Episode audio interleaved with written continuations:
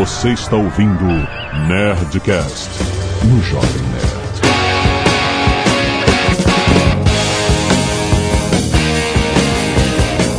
Landa, landa, landa, nerds! Aqui é Alexandre Antônio, Jovem Nerd, e eu li muito livro na coxinha. Aqui é Beto Estrada e eu nunca acertei o tom. Aqui é o Guga Mafra e eu já toquei Raul. Aqui é Conrado Pessinato e eu já fiz vários shows só de cueca. Meu Deus. Parabéns, velho. Parabéns. Aqui é o Azagal e tá bom, né? Muito bem, estamos aqui em mais um Nerdcast de bandas de garagem. Primeiro episódio, fez muito sucesso, muitas histórias toscas. Todo mundo tem ou já sonhou em ter a sua banda de garagem, junta a galera. Vamos aqui com um novo elenco neste episódio, contar novas histórias e peripécias do mundo da música antes da fama. Quero ouvir essas histórias depois do meio. Canelada.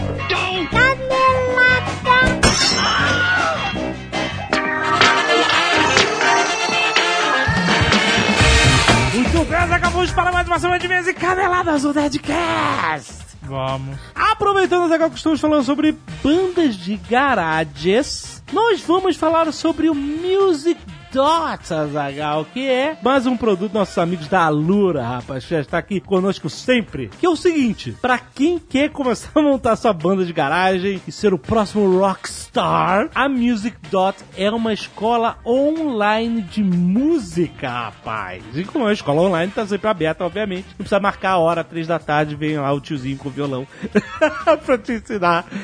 Você entra na Music Dot e eles falam que já te ensinam a tocar sua primeira música em 10 minutos, mesmo se você for iniciante. E eles têm, olha aí, aula de teclado, de piano, violão, guitarra, baixo, até aula de canto, rapaz. Muito bom. Repertório de Adele até de Purple, Coldplay, Maroon 5, um monte de coisa. Até tema de Star Wars e Simpsons eles ensinam a tocar. 45 cursos diferentes com esse repertório gigante variado que você pode fazer com 10% de desconto acessando pelo endereço music.com.br barra promoção barra aula nerd. Tem link aí no post pra você ir direto. Excelente. Mais uma novidade agora escola online de música, rapaz. Só o instrumento que você tem que ter. Não adianta você tocar no tecladinho virtual do seu iPad. Vai conhecer music.com.br. E essa hoje, como última sexta-feira do mês, é dia de Nerdcast Empreendedor. Trazido pelo meusucesso.com. E hoje nós vamos falar uma prestação de mitos do empreendedorismo, rapaz. O que que é mito, o que que é verdade, o que que é mais ou menos, o que que você depende da interpretação. Cara, é um papo muito interessante pra você que tá começando sua empresa, pra você que tá interessado conhecer esses mitos, porque muitos deles falam justamente do momento em que você tá iniciando, né? E é bom você estar tá munido de informação de gente experiente como o Flávio Augusto, como o Sandro Magaldi e nós explicando tintim por tintim no seu Nerdcast Extra. Lembrando, Nerdcast Extra, rapaz. Temos aí o nosso Nerdcast Bando de Garagem e temos mitos do empreendedorismo aí no Nerdcast Empreendedor já na sua timeline. E não deixe de conhecer o meu sucesso.com, a escola de insight e negócios que traz o conteúdo fantástico sobre empreendedorismo, estudo de casos em documentários world class, cara. Você tem que conhecer e ouve o programa de hoje que no final o pessoal vai dar uma promoção excelente para você começar, ó, gastando nada. Será? vale a pena ouvir o programa de hoje, vai lá, baixa agora, rapaz. Azaghal, a gente tem um recado muito maneiro aqui pra dar. Não é um recado, é um pedido. Um pedido, vamos pedir. É um favor que a gente tá pedindo. Mas é no final é pra todo mundo. Pra todo mundo. se dá bem. É o seguinte, o John Boyega, O Finn. o Finn de Star Wars, episódio 7, 8, Ele outro dia tweetou que ele quer botar podcasts nessa jornada de press releases que eles fazem antes do Star Wars 8. Isso. E aí ele perguntou: que podcasts eu posso, lá no Twitter, É. que podcasts eu posso incluir? Exato. E aí a gente respondeu: Ô, John Boyega, Pelo amor de Deus, aqui, estamos ó. aí. É, porra. O Podcast Brasil, é isso aí. É isso aí, exatamente. É claro que não fomos só nós que respondemos, uma porrada de podcasts gigantes responderam do mundo inteiro. É claro, é É claro. de outras pessoas. Então, o que a gente quer pedir agora é a ajuda do Nerd Power Exato, pra ele notar. pro John Boyega ver o Nerdcast. Ele notar que é relevante. Tem muita gente falando, John Boyega, participe do Nerdcast. Isso, exato. Então, Do então Brasil. se você puder dar uma tweetada pro John Boyega, o tweet dele é arroba John, J-O-H-N, Boyega, B-O-Y-E-G-A. Sim. Tem aí no link o tweet dele. Sim. E nos nossos tweets, arroba Zagal e arroba Jovem Nerd, ele tá fixado. O, tweet que a gente mandou pra ele tá fixado como aquele primeiro tweet que aparece. Sim, sim. Então, ou você responde nosso tweet lá, com a gente copiado e o John Boyega, Exato. falando, ei, John Boyega, vai lá. Em inglês, Em preferência. inglês e seja educado. É, não é tipo, né? É. Please, John Boyega, É, seja, let's do this. seja educado e carinhoso, que o cara é, pô, o cara é muito foda. E aí você usa a hashtag Nerdcast, Nerdcast Sim. e Nerd Power, por que não? De pau. É, não, então, vamos ver se ele nota, né? Vamos lá, que seria maneiro a gente poder entrevistar o John Seria- Boyega, Porra, imagina? Cara, que maneiro. Exatamente. Vamos lá, galera.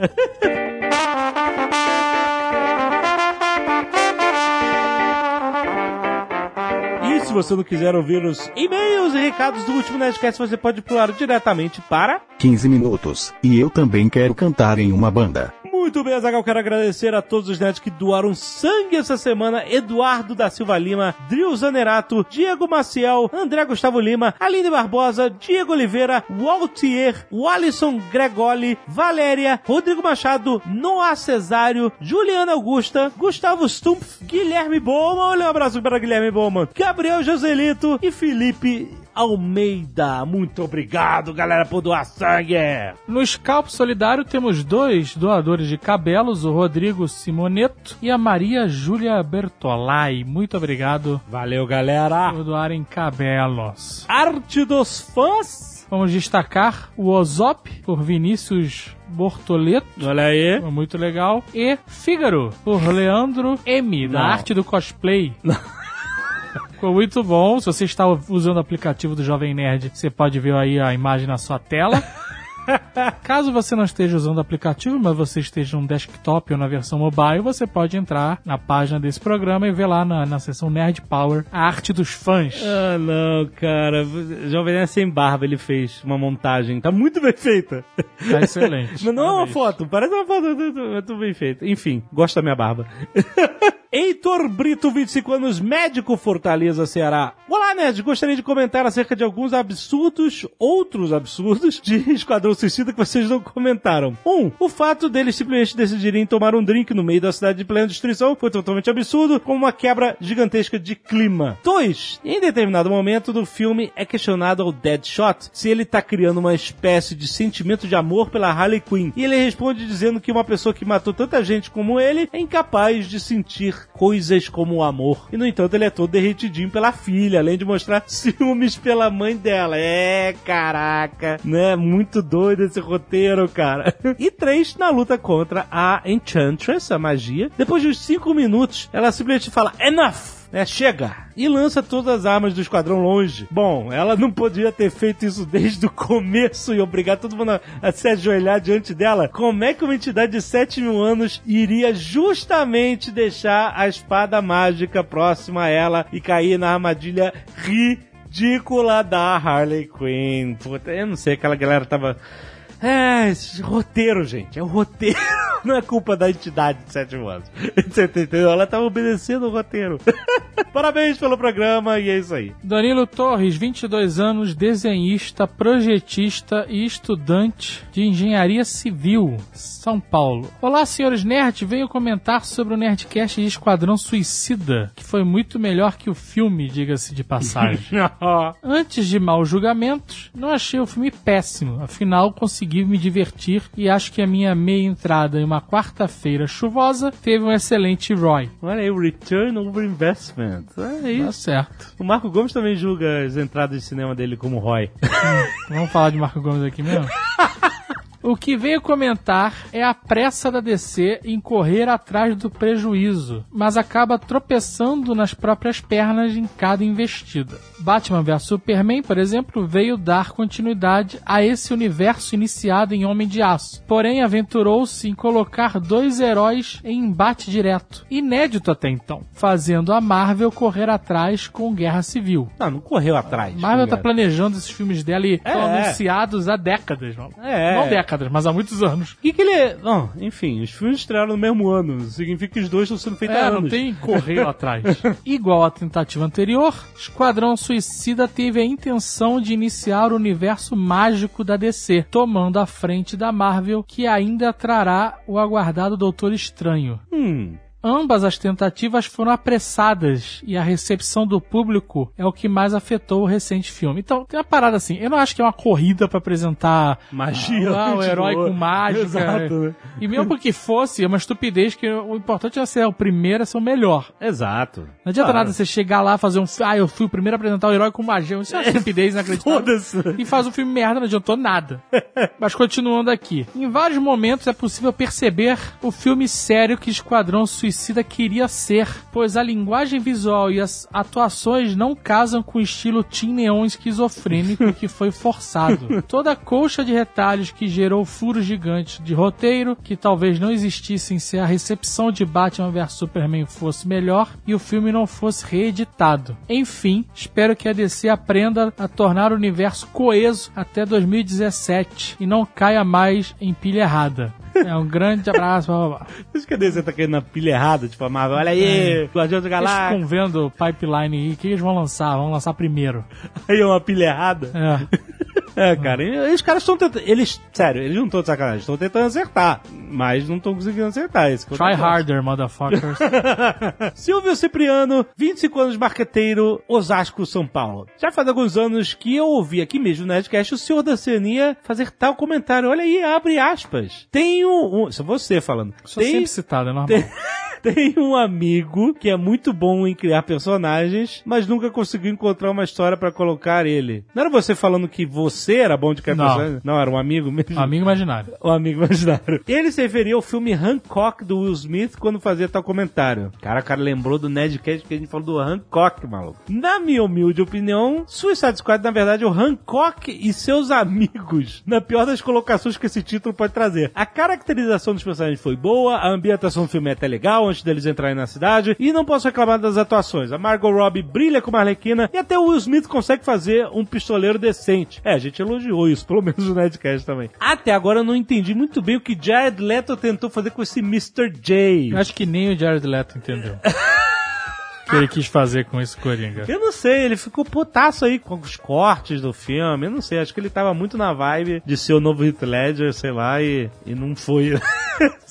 ele fala que ele torce pra aquele Jay na cara dele ser o Jason Todd. Não, cara, para com a parada de Jason Todd, cara. Chega, por favor. E ele fala que não lembra nada o Joker. Mas eu coloco aqui que também o Heath Ledger não lembra nada o Coringa dos quadrinhos, maluco. Não é questão de lembrar, é uma questão de você convencer na história que você tá contando. É, então. Esse Coringa não precisa ser igual o do Heath Ledger. Na verdade, seria impossível, porque aquela é a interpretação do Heath Ledger. Sim, é a única. Ele só teria que ser bom naquela história. Não, Pois a é. história não foi boa Esse e é o problema. Coringa não ajudou. Não é a história do Coringa essa. O cara tá em flashback. Isso que, isso que é bizarro. Não deu tempo. não- isso que eu falei que, era, que esse filme não precisava do Coringa. É, mas não- o Carlos levantou a parada que sem o Coringa não tem a Arlequina. É, eu até entendo. Mas. E aí ficou forçado. Muito difícil. Foi ah, realmente difícil. Ele tá falando que ele tá revoltado aqui com o Joker na balada e usando cordão de ouro. Parece Carlitos. Carlitos Way, é? O que, que é Carlitos Way? Pai, perdoa. O quê? Perdoa porque não sabe Eu o não que... tô lembrando. O que, que é? Cara, se você não tá lembrando, não vou ser eu que vou te ensinar. Quem tem filho grande é elefante, Jovem Nerd. Vamos lá, continua aqui. O roteiro é tão raso que nem mesmo parece que foi revisado. Realmente parece que quando o Dave se referia ao Hancock, o Nerdcast passado, abre aspas de novo, foda-se a história. No final ele é o Will Smith e tem que ser o herói mesmo. Não faz sentido. Do nada, do nada os personagens se tornarem amiguinhos e salvarem o mundo com a família. E sério, o Batman do Ben Affleck mata cada um deles com a mão nas costas e gritando Marta. Cara, o o Batman do Michael Keaton mata esses caras. Ai, bate o Dom Galquita, não mexe pescoço, compadre. Não precisa, porque esses caras não precisam mexer pescoço. Por fim, o filme é ruim, botou em caixa alta. E como fanático pela DC, olha aí, o cara que tá escrevendo aqui, pra não dizer que a gente é tudo na hater de DC, fanático pela DC, me dói assumir isso. Já perdi as esperanças nessa franquia e acho que daqui pra frente todos os filmes serão decepções. Calma, cara, também não precisa, né? Uma esperança aí, Mulher Maravilha vindo aí, cara. Teria foi maneiro. Liga da Justiça, pode ser que role, cara. Não fica assim. Eu, Enquanto- ouvi, eu li por aí que um ex-funcionário da Warner disse que na Warner tudo é uma merda. O quê? É, um ex-funcionário. Ex-funcionário? Saiu e botou a boca no trombone. E falou que esse filme da Mulher Maravilha vai ser uma merda. Que isso? Que ex-funcionário é esse? Ah, não sei, é anônimo, né? Ah, ele chegou no quê? No Reddit falou assim: Oi, sou ex-funcionário da Warner, Mulher Maravilha, é uma merda? É, que tipo você vai isso. saber que o cara é ex-funcionário meu, não? Eu só troll? tô espalhando aqui. ah, não, não faça isso, cara. É trollagem, não é possível, cara. Mas tudo bem. Ele pensa que, olha, que enquanto ficar essa putaria de correr atrás da Marvel, eles nunca, nunca acertarão. Mas isso aqui, eu não sei se eles estão correndo atrás da Marvel. Eles têm lá o universo sombrio deles. É diferente. Eles estão correndo atrás do próprio rabo. Eles têm que correr pra frente, parar de correr em círculo. É isso que eles têm que fazer. É, é, gente, vamos. Avance. Avante, Vingadores! Que escroto.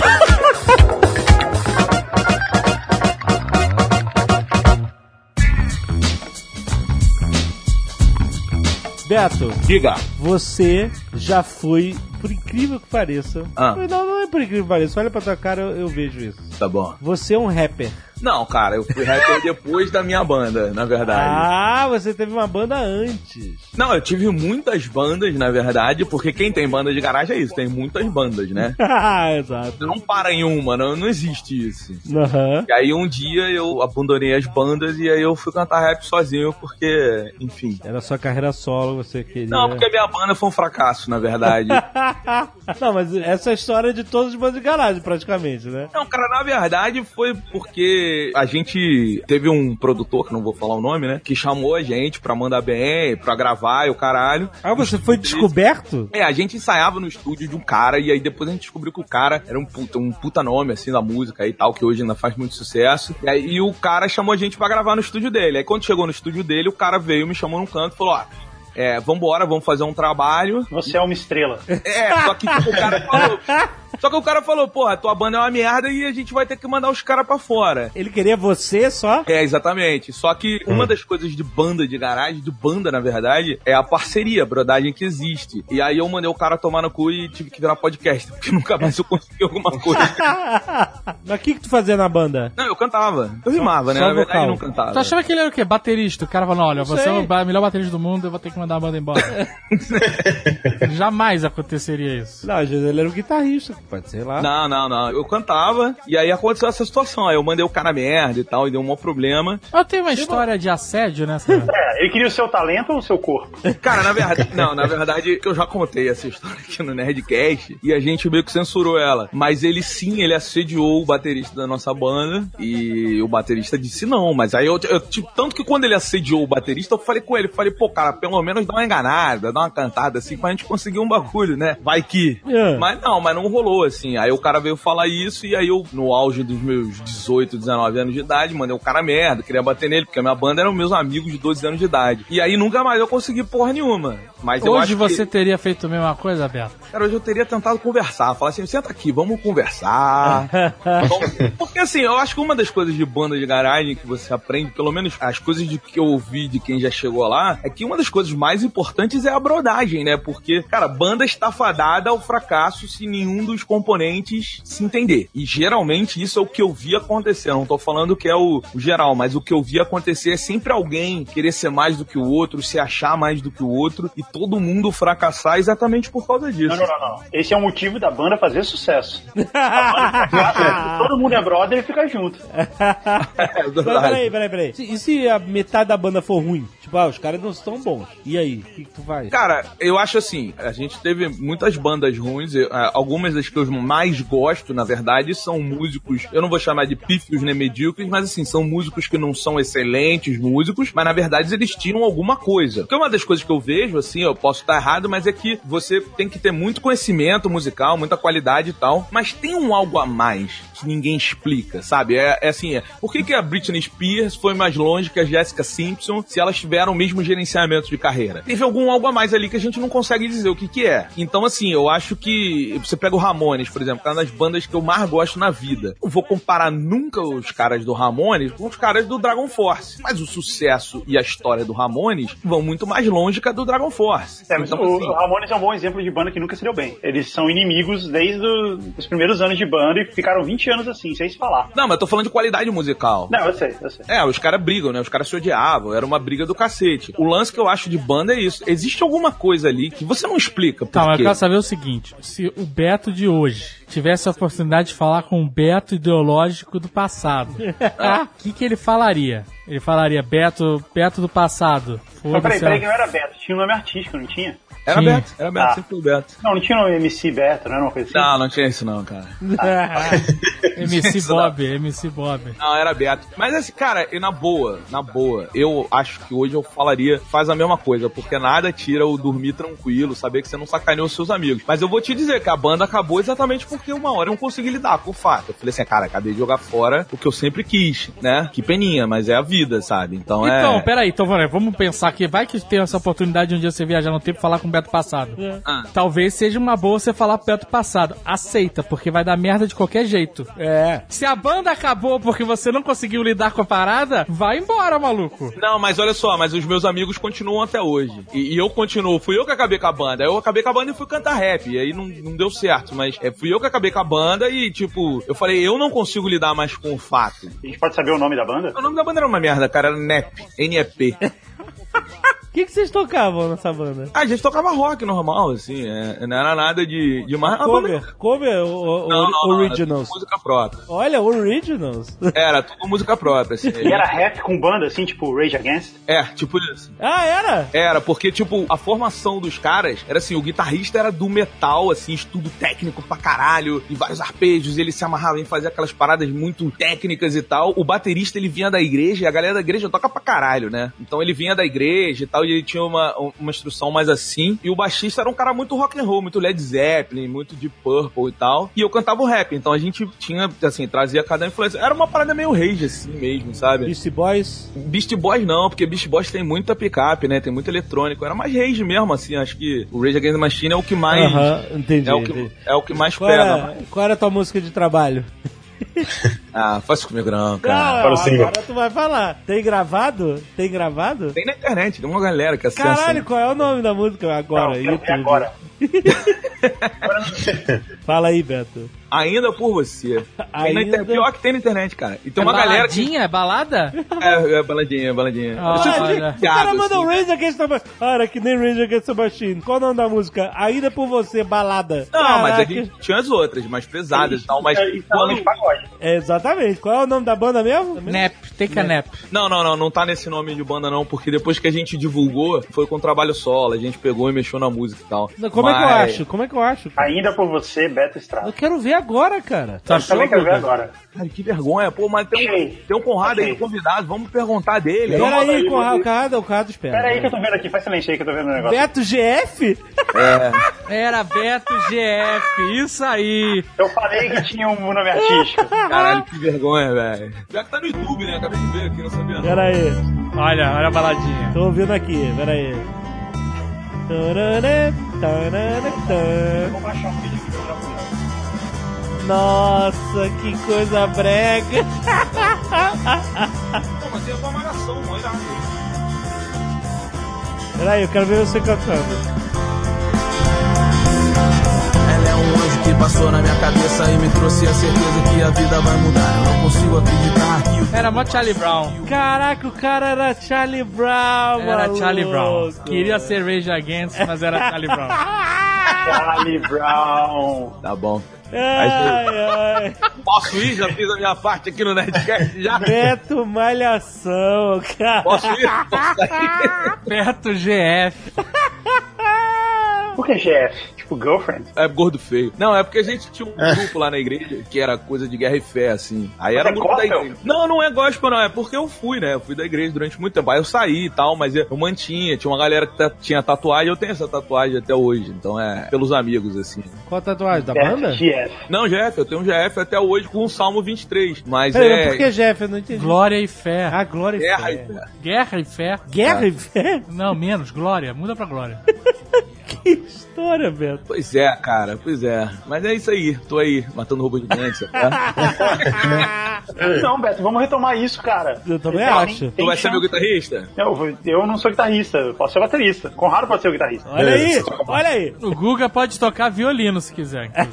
tocar violino também, tô aprendendo. Pô, cara, eu te- tenho, ó, tem uma música que eu botei violoncelo, piano, violino, botei tudo dentro do estúdio pra fazer. Tem uma música, e essa é a música mais mela cueca, chorona do caralho, mas assim, ela tem todo um arranjo, assim. Mas vambora, Nerd Songs, tô lançando aí o CD, hein? o que, que vocês acham?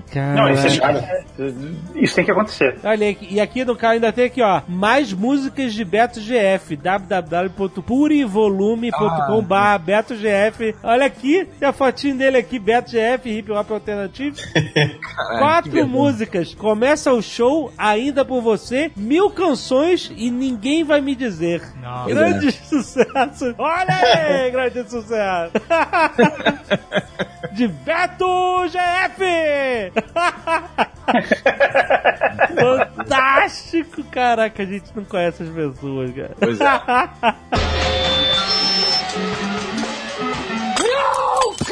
Mas e aí, Conrado, o que, que você faz na música?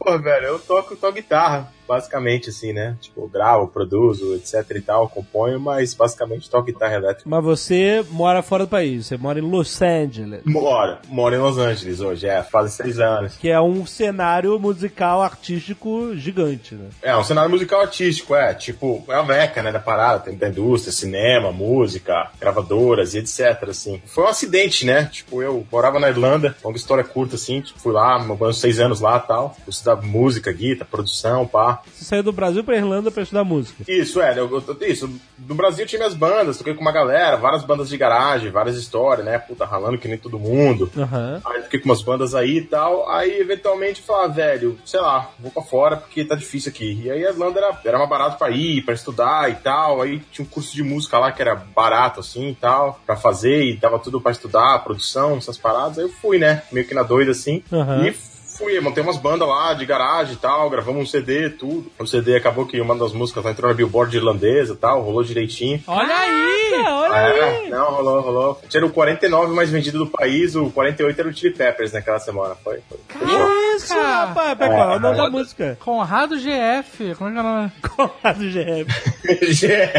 Qual é a música que ficou na, no stop? então, era, o nome da banda era ITO, ITO, né? Tipo Imaginary Traveling Orchestra, e o nome da música era Higher Than the Sun. Era a, banda toda irlandesa, é isso. Você que era o, o gringo da banda. Não, o baterista era americano também. E o resto da galera era da Irlanda. E aí, era uma onda meio British pop, assim, né? Meio, sei lá, meio Aces e tal. Que nem era, pra falar a verdade, assim, minha onda, né? Eu sempre cresci, assim, muito metaleiro tal, tocando metal tal, estudando guitarra tal. Mas lá, assim, não tinha, né, essa cena. Então a cena lá era mais British pop mesmo, né? Tipo, eu queria trabalhar, né? Acabei que entrei nessa banda e fui curtindo, assim, mas foi legal, que a galera compunha bem, cantava bem. Então foi uma onda legal. E aí, longa história curta, depois dessa banda aí, puta, a gente veio pra cá pra terminar o segundo CD, aí ó, tivemos problema de LSD, né? Lead Singer Disease. E aí. Não, mas peraí, Como é que peraí. é? O que, que, que, que é? Lead singer. Vocalista, né, meu? Vocalista é uma raça que vamos conversar. Olha aí, Beto. Olha aí, Beto. Vocalista. Mas exato. Assim, tu tá me queimando. Tu é guitarrista, né? é, essa relação que tá esse. É o cara que tá sempre em segundo querendo aparecer, né? Exato. Aí, É Enfim, terra, aí-. É. aí, nesse caso, aí o vocalista deu uma estrelada e tal. Falou, ah, mano, quer saber? Foda-se, tô fora. Não, aí, peraí, você tinha ido Ah. pra Los Angeles pra terminar o CD com essa banda. Isso, isso, com essa banda. Tio. Isso, com o Ito, é. E aí, quando vocês já estavam em Los Angeles, o cara acabou com a banda? O cara, o É, cara- ele- chegou, é, ele- chegou um cara e falou pra ele: Você vai ser uma estrela. E ele largou a banda? Cara, mais ou Ah, menos. olha aí, Beto. O cara que disse sim. Mas eu não larguei. Beto, você é o cara. Eu não Então, aceitei. Mas assim, não que chegou um cara, mas assim, ele meio que se autodeclarou a estrela da parada. Não que ninguém nem chegou pra ele e falou: foda-se esses caras, você é a estrela da parada. Aí ele. Ninguém nem falou isso, assim, ele se autodeclarou, né? Não, agora a banda tem o meu nome. como assim? É, o nome da banda agora é Johnny Rage. Johnny Rage. Johnny Que era o nome artístico dele, né? Aí eu, tá, então tá. Eu falei, velho, então me paga, né? Sei lá, tipo, 100 dólares por ensaio, 200 por show e tamo junto. Aham. Porque a banda sul. Aí, enfim, aí já tava planejando ficar por aqui uns três meses mesmo. E eu fui ficando, eu fiz uma audição pra uma banda, que na época chamava Tarântula, depois virou The Drama e tal. E entrei e tal, aí, porra, banda tinha um empresário, que era um cara que trabalhava com uma galera legal, tipo, trabalhava com a galera do Queens of Stone Age, trabalhava com uma galera legal daqui. E aí, entrei na banda, né? Daí, porra, peguei um vídeo de artista e, porra, fiquei, né? Sei lá, basicamente. Aí tu tá aí. Tô Simples assim. Aí tô é, muito bom, muito bom. É isso aí. tocando, né? Você pegou o visto de alienígena com habilidades extraordinárias, não é isso? Exatamente, Olha você aí. se entende o assunto, você vê que você sacou. O O1, alienígenas com. O nome da banda é The Drama. Era, era The Drama, era. Aliás, isso é um excelente nome de banda. Alienígenas com Nossa. habilidades extraordinárias. É, Exatamente. o que aconteceu com o guitarrista da sua banda? A minha, ele teve um problema no pulso de. E aí ele teve. Mas isso foi Caraca, depois. o Marty McFly era o guitarrista da banda? Aí ele teve um problema no pulso, assim. Tá tipo, vendo? Se você tivesse estrelado, É, mano. talvez ele tivesse um futuro melhor.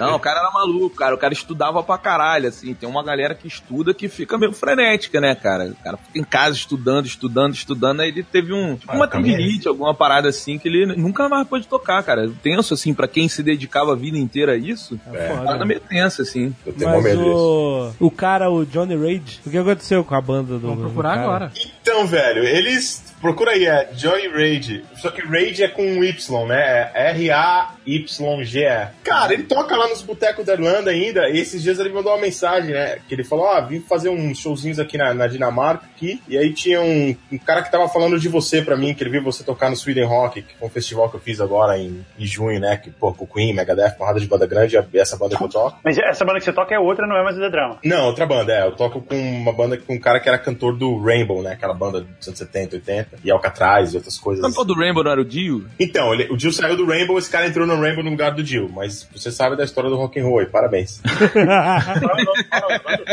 Grand Bonnet Band. E aí, ele cantou, ele entrou no Rainbow, quando o Jill saiu do Rainbow, né, pra entrar no Black Sabbath, esse cara entrou no Rainbow, e aí depois ele montou uma banda que chama Alcatraz, né, que tinha o Malmsteen como guitarrista, que foi a primeira banda do Malmsteen, e aí o Malmsteen saiu do Alcatraz e o Vai entrou como guitarrista no Alcatraz, né. Então você praticamente é um substituto do Steve Vai e do Ing Mount. Exatamente, e do Hit Blackmore também. Que E do no Blackmore. E você toca as músicas desses caras? Você consegue tocar a música do Ing Mount? Cara, eu, eu tento, né, até agora o pessoal tem gostado, mas... Pô, parabéns, Conrado. Quando quando eu vi você tocando, isso não era bom assim, não. Tá vendo? Melhorei. A gente foi até na Suécia esses dias, a gente tocou umas músicas do Malmsteen na Suécia, achei que eu não ia sair de lá vivo, né? Falei, caralho, eu vou tocar os solos do Malmsteen na Suécia, vou ficar lá, né? Não vão deixar eu ir embora. Mas deixaram, acho que até gostaram e tal. Você tocou igual, você usou a pedaleira no, no, no chão também, assim, o, igual o Mount faz? Cara, tinha várias coisas lá, tal. Eu fiz, fiz uns truquezinhos assim, mas eu mudei uma coisa ou outra, assim. Não toquei nota por nota, não, porque, porra, acho que nem ele toca ao vivo a mesma coisa duas vezes, mas. Ó, eu vou falar, hein? Eu acho que a banda acabou do Johnny, Johnny Rage, hein? Acho que ele tá solo agora. Olha Eu achei, eu achei aqui um canal do YouTube aqui do Johnny Ray. Fraquíssimo, é.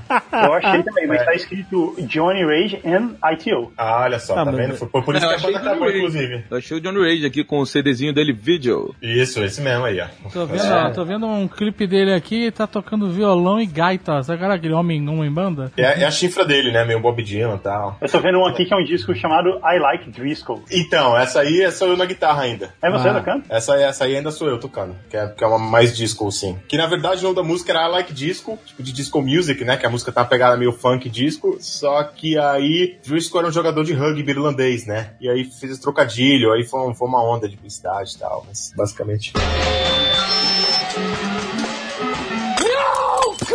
O que, que você viu de diferença básica, assim, entre o cenário musical de sabe, ter a tua banda e sair, tocar e ter os gigs? O nome é gig, né? Ainda é gigs, isso. as gigs, as gigs ainda, ainda tem gigs.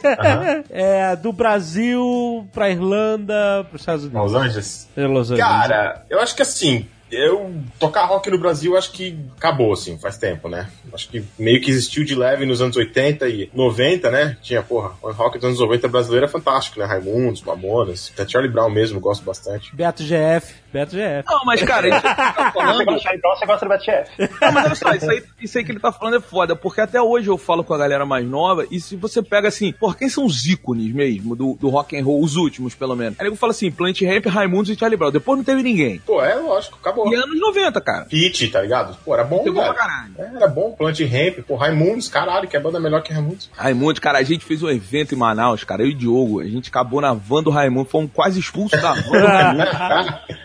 que roubada. Mas não tinha Rodox, não tinha Rodox. Não tinha Rodox, inclusive estavam puto com o Rodox lá, falando no telefone lá, mas aí eu nem... A gente já tava numa situação de merda inacreditável. Eles estão sem putos com Rodox. Você pegou uma fofoca do Raimundo aí? Ah, os caras estavam reclamando lá, xingando lá, a gente não. A gente não tava nem aí. Eu e o Diogo, a gente tava mega incomodado porque o empresário deles, a gente entrou na van e a galera que organizou o evento botou, tipo assim, falou: ah, vocês vão na, na van aqui. A gente sentou na van e começou a entrar, tipo, Digão, Caniço, os caras, a gente falou: caralho, maluco, Raimundo aí, foda e tal. Eu sou mó fã dos caras, né? E aí, tipo, começou a rolar uma treta, assim, a gente, pô, quietinho lá no canto, lá no final, né? Aí de repente a gente começa a ouvir: ah, esses dois caras, esses dois caras, esses dois caras. Pô, eu falei: ó, Diogo, a treta é com a gente aí, mano. Vamos ficar quieto aí que a gente não sabe o que que tá rolando. E aí, mas foi o cara do evento que não avisou pro empresário deles que a gente ia estar na van e tal. Aí depois os caras falaram pra gente. Ah, porque eles tinham uma van que era só deles, é isso? É, e os caras do evento falaram assim: ah, bota os malucos aí. Ah, bo... Aí. ah, então... Não, mas o, o empresário deles veio muito educado falar com a gente, falar assim: ah, velho, vocês estão indo pro evento, fica aí, não tem problema não. É só que eles não avisaram. E aí eu entendi, eu concordei. Eu falei assim: bom, você faz um contrato, o cara não cumpre o contrato, você É, tem toda a é. razão de reclamar, né? Entendi, é. Às vezes o cara. É, entendi, entendi. Não, não foi escroto. Mas eles foram super educados com a gente, assim. Aí depois até o som do. A gente foi lá pro show, ficamos na roda lá, e o Diogo duramos dois minutos na roda, né? Mas ficamos na roda. Os caras foram super educados, assim, a banda mesmo foi super educada. Mas falaram de negócio lá do Rodolfo lá que. Ih, Fala aí, cara! É, vai fazer o quê, né? Então. Falar não. Olha, ele vai manter a honra. Mas, pô, Raimundos é clássico, velho. Acho que a primeira música que eu toquei ao vivo na minha vida, assim, showzinho, quando, pô, tocava em banda de garagem mesmo, foi Raimundos, velho. A gente tocou. A primeira banda que eu tinha chamava Esfinge, velho. O nome da banda era Banda Esfinge. E aí a Esfinge. gente tocava cover, né? É, exatamente, Esfinge. Isso era onde? São Paulo? Cara, isso era em São Paulo, velho. E a gente tocava Legião, Raimundos, sim, Sepultura, Deep Purple, Charlie Brown. Era um repertório bem variado, assim, né? Esse show era é- maravilhoso, em Legião e Sepultura no mesmo. Exatamente isso que eu ia. Legião, Sepultura, Deep Purple, Charlie Brown, né? Só que tudo era meio ruim, né? Tudo era na pegada bem trash. E aí, o primeiro show que a gente foi, foi, porra, foi o Extra Supermercados, velho, de, sei lá, São Caetano, se não me engano. Olha aí. E a gente ganhou com pagamento um prato de comida, assim, mas depois da terceira música, eles falaram pra gente que tava bom, já não? Bom, já. um prato de comida? Pô, pelo menos vocês ganharam o pagamento, né, velho? É, ganhei grana, e a primeira música foi o Raimundos, velho. Quero ver o Tem outro. muita gente de Clássico. internet que também faz coisa por um prato de comida. Ah, tem, em todo lugar tem isso. Mas eles falavam que ó, tem divulgação aqui, tu vai aparecer no é, ver aqui no extra. A maioria das bandas é isso já, vamos ser sinceros. É, começa Banda assim, que né? toca na night, não sei o Precisa que lá, tocar. aquele cachê, como é que chama? Cover artístico. Não vai pra banda, vai? Não vai. Cara, mas nem cachê, velho. Quando você tá começando, só o. Não, na night não tem cachê, mas eu digo, quando você vai lá no, no barzinho, lá no, sei lá, barril 8000, sei lá, um barzinho. Ah, mas cover artística Já uma é música ao vivo. Pra pagar o cara. Mas não, eu duvido que vá Não, não integrar o artista. Cara, vai uma parte, é. Uma parte vai sim. Não, mas olha só, isso aí é depois de você já, já se dar bem, porque no começo, velho, você tá pedindo, pelo amor de Deus, me dá um espaço pra tocar. Agora, Começa com, com você querendo um espaço pra tocar e tocando pra três, quatro pessoas, com equipamento merda. É, eu cansei situação- de ir em banda de amigo meu que só ia família. Não, é, o primeiro show da minha banda, a gente tocou pra, sei lá, 10 pessoas e uns 6 eram mendigos. Que... Ficavam ali, que dormiam ali pelo bar. Era o Chumainus, Go? Era o Chumanos, era. Caralho. E foi o primeiro show que eu fiz, foi num bar lá no Guará, chamado La Revolução. E foi isso aí, o cara abriu o bar e falou assim, ó, vou deixar o espaço aqui pra vocês virem tocar e tal. E a gente foi. E foi incrível, porque não só a gente tocou pra 10 pessoas, como o nosso guitarrista pegou uma menina no final, coisa que nunca tinha acontecido antes. Nossa, A menina chegou nele, entendeu? Olha aí, é, a magia do palco aí. É, então. Então, foi incrível, cara. Não teve o que reclamar. Se a gente tivesse ganhado mais um prato de comida, puta, teria sido melhor dia. Será, amor?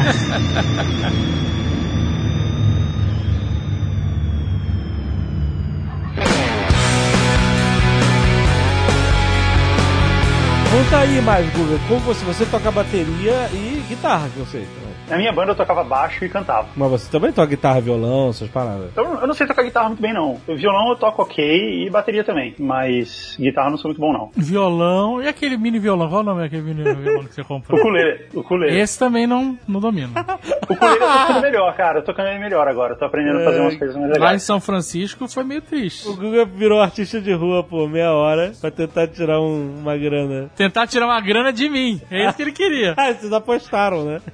Pô, velho, eu toquei na rua muito tempo na Irlanda, velho. Ganhava dinheiro. Você ganhava dinheiro, exatamente É, o Guga é não conseguiu. O Guga ficou meia hora tocando e as pessoas passavam, era, aceleravam o passo quando passavam por ele. Não foi meia hora, foi uns 10 minutos. Não, foi mais de 10 minutos, cara. Mas o resto é verdade, as pessoas aceleravam mesmo. Teve uma, uma galera que chegou a voltar, eu achei que ia jogar uma grana e eu ia perder a aposta, que era uma aposta no final. E não, eles só foram olhar a vitrine e o Guga só tava atrapalhando, tava na frente. Ah, é. Mas a gente tem uma outra aposta rolando aí do violino. É, a aposta, eu vou, vou falar isso pra todo mundo. A gente tem uma aposta que é se eu aprender a tocar a música da Adele no violino, eu ganho o valor do violino de volta. Eu tenho até o final do ano pra conseguir. Mas se eu não conseguir, eu tenho que dar o violino pro Dave. Dá o violino pro dele, caraca. que beleza. Essa é a aposta, cara. Não precisa fazer sentido, entendeu? Tá bom. Só pra fuder com o coleguinha, né? Então, na verdade, essa aposta, ela fode mais a família do Guga, que tem que ouvir ele ensaiando, né? É, É, e os vizinhos. Mas você tá onde, Guga? Vamos dizer que você tá em porcentagem, assim. Você tá em quantos por cento aí de aprender a música da Adele? Uns 13%. Tá bom. Pode ir. Vou ganhar o violino. Vou sortear o violino no ano que vem, galera. Eu consegui tocar o refrão. Então, mas você conseguir tocar e a gente acreditar nisso, existe um, um espaço enorme, né? Você sabe. Não, eu vou, eu vou mandar o vídeo pra você. Não, não, eu quero ao vivo. Tá bom, eu faço Eu quero ao vivo. audition. Aí. Na concha acústica, qualquer porra assim. Ok. Mas ó, o, o Conrado, conta aí como é que é tocar na rua. Então, velho, é uma experiência única, assim, velho. Na Irlanda, assim, você viu os caras bons tocando na rua. Aham. E, a- cara, eu comecei assim, era só em um baixista, aí depois era em um outro guitarrista, ficava só improvisando. Aí, eventualmente, eu comecei a entrar numas de cantar e tal. E, pô, o padrão Irlanda, assim, já era um pouco diferente. Aí eu comecei a entrar numas de fazer um tributo ao Jimi Hendrix. E comecei a cantava lá e tocava na rua, né? Tipo, abria a mochilinha lá, você leva, uns- levava uns amplificador que você carregava na tomada, né? Durante a noite, tinha uma bateria, aí você desplugava e ele tocava umas 3, 4 horas lá com você. Aham. E era isso. Mas plugava lá uns pedaizinhos no- com pilha, Zoom 505, pra quem é guitarrista, todo mundo conhece a Zoom 505. Eu tinha Zoom 505 no amplizinho e vai que vai. Mas era E- legal, cara. Você ganhou uma grana? Ganhava uma grana, cara. A gente tirava, porra, cada um assim, chegava pra casa com 100 euros, pô, depois de 3, 4 horas, 3 carinhas. Três horas sem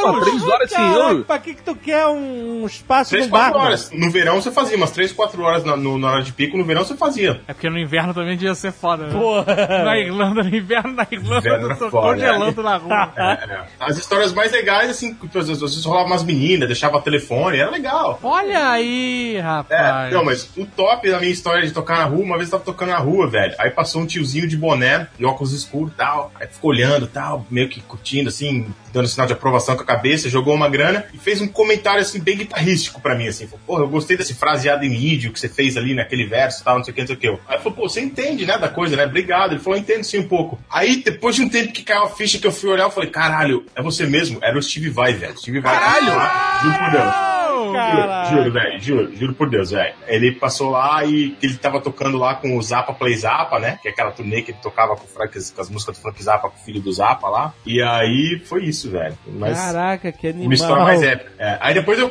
eventualmente, assim, tipo, em 2013 eu ganhei um concurso aqui e o Premier abriu um show pra ele, abriu um show pra ele tocando minhas coisas instrumental. E eu contei essa história pra ele, né? Ele achou super legal e tal. Caraca, que Que maneiro. maneiro. Pra quem não sabe, né, Shivai é um dos maiores guitarristas ever, né? É. Pra Quem tá ouvindo a gente não faz ideia. Vai continuar Exatamente. sem fazer ideia, então escute. Você ganhou um concurso no qual você abriu o show dele, Isso, tocando minhas coisas instrumentais em 2013. Na, mas na ele tocou com você? E aí, mas não tinha nada a ver com essa interação na rua. Foi uma coincidência que depois você contou pra ele, foi isso. né? Exatamente, foi uma coincidência, porque esse negócio da rua foi na Irlanda por volta de 2008, 2009. E esse Uhum. concurso já foi em 2013, foi uns quatro anos depois. que Eu já tava Caraca, aqui, que né? maneiro, que maneiro. Não, ele ele- lembrou? quando eu contei, ele, tipo, eu acho que eu me lembro disso, tal. Aí eu. Mas assim, não sei se. Não sei se eu tava, tava muito convencido da lembrança dele, assim. Né? Tava Mas, sendo educado, né? Tá pra nós. é, talvez tava sendo educado, cai pra nós, aham. Mas enfim, ele achou legal a história, achou bonito e tal. E como é que foi abrir o show no Steve Vai? Foi maneiro? Foi, Cara, foi massa. Ou ficou todo mundo massa, querendo cara. que fosse embora pra ver Steve Vai? Começou a jogar latinha, né? Tem vídeo no YouTube, dá pra vocês tirar as conclusões próprias. Mas assim, é. Tipo, foi massa, assim. Foi uma das coisas mais difíceis que eu fiz na vida, porque, tipo assim, eles não deixavam levar banda, né? Era eu e uma backing track. Então, tipo, qualquer guitarrista subir na plateia antes do Steve vai tocar só você uma backing track, pô, você sabendo que 90% da plateia ali com certeza é guitarrista, você fica meio cagaço, né? Mas assim. é meio pressão, assim, só você e o backing track e tal. Ninguém para nem o baterista lá pra dar uma. Né? Mas, E você tocou música instrumental assim, igual Steve Vai? Exato, músicas minhas instrumentais nessa pegada, assim. Ah, que maneiro. Instrumental. É, foi legal, foi bom, foi 2013, foi jóia. Cara, não fala como se não fosse nada demais. Pelo amor de Deus, tu abriu um show que vai, cara. É, na House of Blues aqui em San Diego, na House of Blues de San House of Diego. Blues, olha aí, San Diego. House of Blues, o clássico, velho. É, é, é, foi legal. Maneiríssimo, maneiríssimo. aí. Foi foda, é. Mas tem alguma história bizarra? Essa história é maneira, diferente, mas é maneiríssima. Tem alguma história bizarra de rua assim que você tem? Cara, tem. Tem uma vez que a gente tava na Irlanda ainda, né? E aí eu morava em Dublin, né? Que é a República da Irlanda, que era católica e tal. E aí era um dia que era um feriado protestante. Inventado fazer uma marcha protestante no centro da cidade. E eu, porra, por fora de tudo isso, não sabia de porra nenhuma. Tava tocando e tal. E aí quando tocando, quando eu vi do nada, eu vejo um coquetel molotov voando assim. Falei, caralho, não gostaram, né? Não curtiram o som, né? Mandei mal. Mas jogaram em você? Não, em mim não, assim, mas foi na praça, porque eu tocava na praça e, tipo, os manifestantes do IRA, né, da República do Exército Republicano Irlandês, que, tipo, jogaram na galera que tava fazendo a marcha protestante, né, porque Puta Dublin é uma, é da República Irlandesa, que é católica e tal, Sim, essa sim. história do IRA, que ainda é mal resolvida, né, não é tanto Sim. quanto era antes, mas ainda é. E aí, Caramba. porra, né, eu tirando pedaleira, colocando guitarra na capa tal, não sei o que, tentando puxar tudo na mochila, aquela correria e tal. essa história foi, foi, foi a mais bizarra, assim. Que bizarro, cara. É, essa foi, foi mais, mais assim, foi, caralho, essa sua. Deixa eu ver o que mais. Ah, vai tirando só as outras, tipo, de passar frio mesmo, de sempre passar um mendigo e pegar essa mochila com dinheiro, isso rolou várias vezes também. Como é que é, cara? mochila. É, você é tá lá, você, de- você deixa sua mochilinha lá, né? Aí você tá lá tocando, fazendo uma somzão, pá, olhinho fechado, e de repente você abre o olho, cadê a mochila, né? Não tá a mochila mais lá, não tava o dinheiro. que- Sério? E aí tu per perdia a mochila pra mendigo assim? Não, mas você corria atrás, né? A polícia pegava, devolvia às vezes, mas assim. Puta, que saco, cara. Eram situações, eram situações. É uma é uma experiência boa, assim, porque até pela coisa, entrar um aspecto mais técnico da coisa, assim, mais profissional. Você aprende pra caramba, assim, tipo, você começa a entender, assim, interação, tipo, que tipo de frase que funciona com a galera, que tipo de frase que não funciona com a galera, assim, sabe? Aham. Assim, quando você tá improvisando, assim, você fala, porra, malhei pra caralho essa frase super rápida, é uma page com tapping, não sei o quê, e ninguém nem olha. Aí você dá um bend, assim, todas as velhinhas vão lá e te jogam moeda, 5 euros, tal, quê. Caraca, não aglutino. Cara, você falou, eu não entendi nada. eu não vou te É, jogar moeda é- nenhuma, maluco. Cara, isso que eu ia falar, pra quem não tá entendendo, frase é nada mais do que uma sequência, um solo, alguma coisa assim, né? Ah, Explicando tá. bem fácil, assim, pra quem tá Verdade. Mas deixa eu perguntar uma coisa. Essa parada de tocar na rua, Ah. Não precisa de nenhum tipo de autorização? Isso é uma parada ok, toca aí, tá tudo certo? Então, era mais ou menos. Quando tava lá, tava começando, você precisava ter uma autorizaçãozinha do governo e tal, mas era mais. Era meio que depende, assim. Era meio que de, tipo, dependendo de onde você tava na rua, dependendo de quem que era o gerente da loja que você tava perto, se o cara ia reclamar ou não, depende de quem que era o policial que tava fazendo a, o turno ali, da vigília. Tem várias vezes que a gente tocava no mesmo lugar e não tinha problema nenhum, e de repente no mesmo lugar, na mesma hora, chegava lá, a polícia, não, não pode. Mas, Aham. pô, tava aqui ontem, mesmo horário, mesmo, mesma coisa, mesmo tudo, não, mano, não pode. Então, era meio assim, tipo, assim, era meio tipo, ninguém sabe o certo. Mas não pegava nada, o cara só vinha e mandava você parar. Minha, é, minha minha mandava a gente embora. Aí se, você- se você voltasse, aí ele de repente aprendia o seu instrumento e tal, mas assim, a gente nunca voltava, né? Ele não confiscava a sua grana. Não, não confiscava grana, não. Ele falava que podia ir, assim, né? Os policiais lá são bonzinhos. Mas assim, na sua cabeça, quando você ia tocar na rua, você tava fazendo isso pela arte, porque você queria estar ali e tal, não sei o que, ou você pensou, não, eu preciso de grana mesmo, vou ficar aqui. Cara, eu acho que assim, no começo, quando eu fazia coisa de forma mais tímida, só um guitarrista, só instrumental e tal, eu fazia meio pela grana, só pela grana mesmo, porque eu precisava da grana e tal. Mas aí depois que eu tava um pouco mais estabelecido, eu comecei a cantar, e aí e um bateristazinho que trazia uma bateriazinha pequenininha que ele tinha, que era só os aros e a pele e tal. E aí era eu, um bateristazinho, um baixista, tinha uns amplificador, um microfonezinho, tudo legal, dava pra tocar mesmo, cantar. Aí ficou meio que meio a meio. Ficou É, pela arte, você assim, não tá, legal. tá com a galera, né? Você tá fazendo um som. É, era uma banda e assim, e era no, porra, imagina, sei lá, você tá em, sei lá, numa puta, no Rio, não sei, na Sanspen ali, em Copacabana, um centro comercial turístico legal. E, pô, uma galera passando, a galera curte, bate palma, toma um café, joga moeda, vai lá, bate um papo, assim, fica meio que um show mesmo, né? Então, Você fica bolado quando o cara fica olhando e vai embora e não dá nada? ah, se é um cara, não, mas assim, se acontece várias vezes, eu, opa, será que tá uma coisa errada aqui, né? Então você era tipo uma banda de peruano tocando Be. Exatamente. Aliás, tinha peruanos lá que tocavam Larry B lá também e eles eram nossa concorrência, então a gente não gostava deles. A gente tava uma vez, a gente foi ali no, no Central Park, no, tem a Strawberry Fields, que é uma área ali em- perto da onde o John Lennon morava e foi assassinado, que eles fizeram pra homenagear John Lennon, né? E aí tem um mosaico de pedrinhas no chão, bonitinho, um desenho com escrito Imagine, e, e é um ponto turístico, as pessoas Tem a vão- alma do John Lennon ali também. a alma do John Lennon tá ali. Tá aprisionada. E, e as pessoas vão lá tirar foto. Comovidas. Hein? Comovidas. Comovido, vão tirar foto, tem sempre alguém tocando. Quase ali. como se fosse um, um velório do John Lennon. É, tem sempre um cara tocando. É o velório permanente do John Lennon. Exatamente, é. velório. A gente tava lá tirando foto, tava Almôndega, tá todo mundo lá, do box, eh, a galera. E aí alguém fez uma graça, não sei que graça que a gente fez. A gente tava num clima feliz, de viagem, descontraído, e a gente tirou foto, se divertindo, e não tava zoando, entendeu? A gente tava num clima divertido. Tava rindo só. Tava rindo da- das nossas palhaçadas. Mas aí teve uma galera que ficou meio bolada. Que é o velório. Que está A galera respeitando a alma do John Lennon. ficou meio chateada com a gente ali, cara. Caralho. galera fica meio. E o que, que tem a ver com música de rua isso? O que ficou o cara tocando lá na rua. Ah, caraca, esse foi a, mani- a desculpa mais safada pra contar uma história nada a ver que com, me com lembrou, nada. me lembrou do cara tocando Strawberry Fields, porra. O cara não tinha nada a ver com o coitado do cara. o cara tava tocando bem. Ele cantava bem. Esse negócio de tocar músico de rua, eu tava- eu, assim, eu quando vejo fico bem impressionado, né? Aí, é, na Europa você vê muito, né? Metrô, na rua, e tudo que é lugar que você vê. E eu tava pensando, nossa, que incrível, né? Todo mundo aqui toca um instrumento. Aham. Coisa fantástica. Mas depois eu pensei, comecei a pensar assim, caraca, talvez não seja tão incrível, se- talvez seja terrível, porque todo mundo que toca bem pra caralho Tá na rua. tá tendo que tocar na rua porque não tem emprego, né, cara? eu fiquei Não, não é pensando... por isso, é porque dá 100 euros por hora.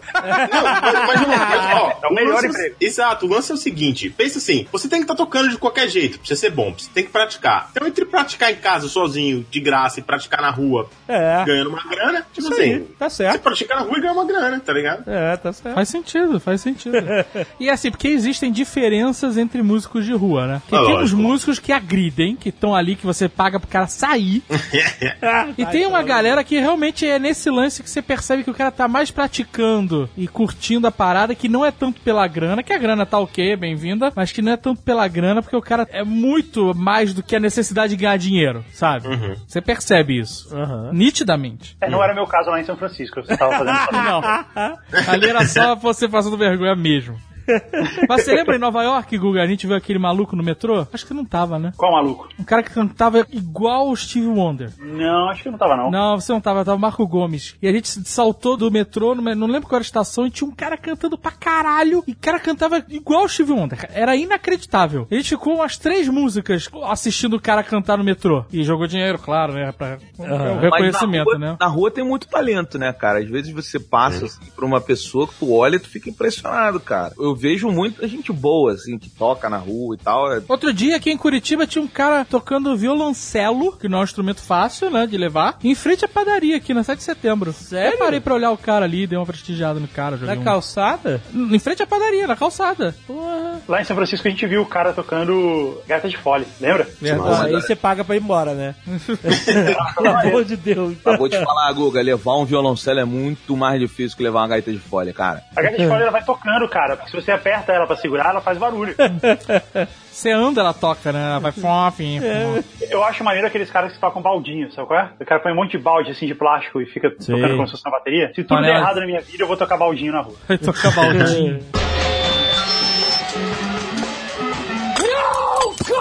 Guga, qual é o maior sucesso da sua banda? Cara, eu, eu não vou contar sucesso, eu vou contar a história de fracasso. estar cercados de amigos e gatinhas. Porra, essa é clássica, Gu. Olha é que é? aí! Eu sou fã, velho. Eu, eu, eu vi Tá a vendo? banda do Gu várias vezes, cara. Eu vi E é conhecido internacionalmente. tá é a história da banda do Guga, que a gente não Qual sabe. é, qual é o nome da banda? Myers. Então, olha só, eu vou contar a história completa, do começo. Canta rimado ao som de faroeste caboclo. Tá bom. eu tinha um amigo que tocava violão e ele era canhoto. E foi esse dia que eu percebi que eu poderia tocar também. Porque eu também era canhoto, mas eu não sabia que você podia inverter o, o violão pra tocar. Isso realmente poderia ter sido cantado ao som de É, Faroeste eu Caboclo. pensei, eu pensei que ele ia fazer mesmo. Eu tinha um amigo que tocava violão.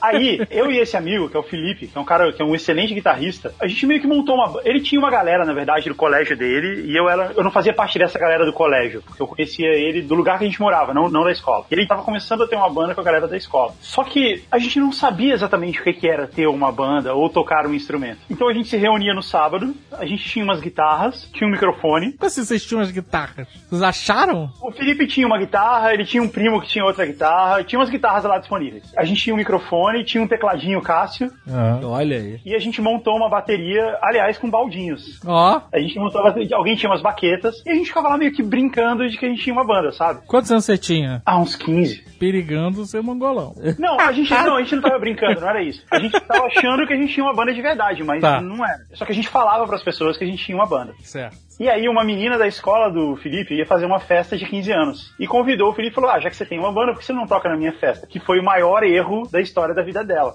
Caraca. E aí o Felipe chegou e contou isso pra gente e falou assim: É, mas não vamos, né? Porque a gente não é muito bom, a gente não sabe tocar aqui. E eu botei pilha, falei: Não, vamos lá, pô, vai ser do caralho, a gente vai conseguir. e ele não queria ir porque ia dar errado, coisa assim. Só que ia ter tipo uma festinha no prédio do Felipe, uma festinha do condomínio. Uhum. E aí a gente foi lá e falou com o condomínio: Ó, a gente pode tocar aqui com a nossa banda, tal, porque a gente quer ensaiar, a gente quer testar e tal. E aí a gente tocou nessa festinha do prédio e deu certo. A gente tocou duas músicas. A gente tocou uma música do Hal Seixas, que eu não lembro qual era, e tocou Paranoide do Black Sabbath. Quem foi na festinha do condomínio? Sua mãe? A mãe do As pessoas Felipe? não, não, minha mãe nem sabia. As pessoas que moravam lá no, no, no condomínio, minha mãe e o Felipe foi. Mas foi ok, sabe? Foi, ficou direitinho, assim, não ficou horrível. E a gente falou, não, a gente tá pronto. Vamos lá na festa de 15 anos da menina. Prontos pro sucesso. Só que quando a gente foi tocar na festa de 15 anos da menina, tinha um palco, tinha um equipamento de som, e a gente nunca tinha tocado com nada dessas coisas. E aí a gente deu tudo errado, assim, a gente não sabia, a gente não tinha um repertório, a gente não tinha música ensaiada, a gente realmente achou que era só chegar lá e tocar. A gente sabia tocar essas duas músicas aí, do Raul Seixas e Paranoide, e a gente levou umas revistinhas, sabe aquelas revistinhas de violão? Aham. A gente levou lá, colocou na partitura e vamos tocar. É isso aí, porque é assim que se faz.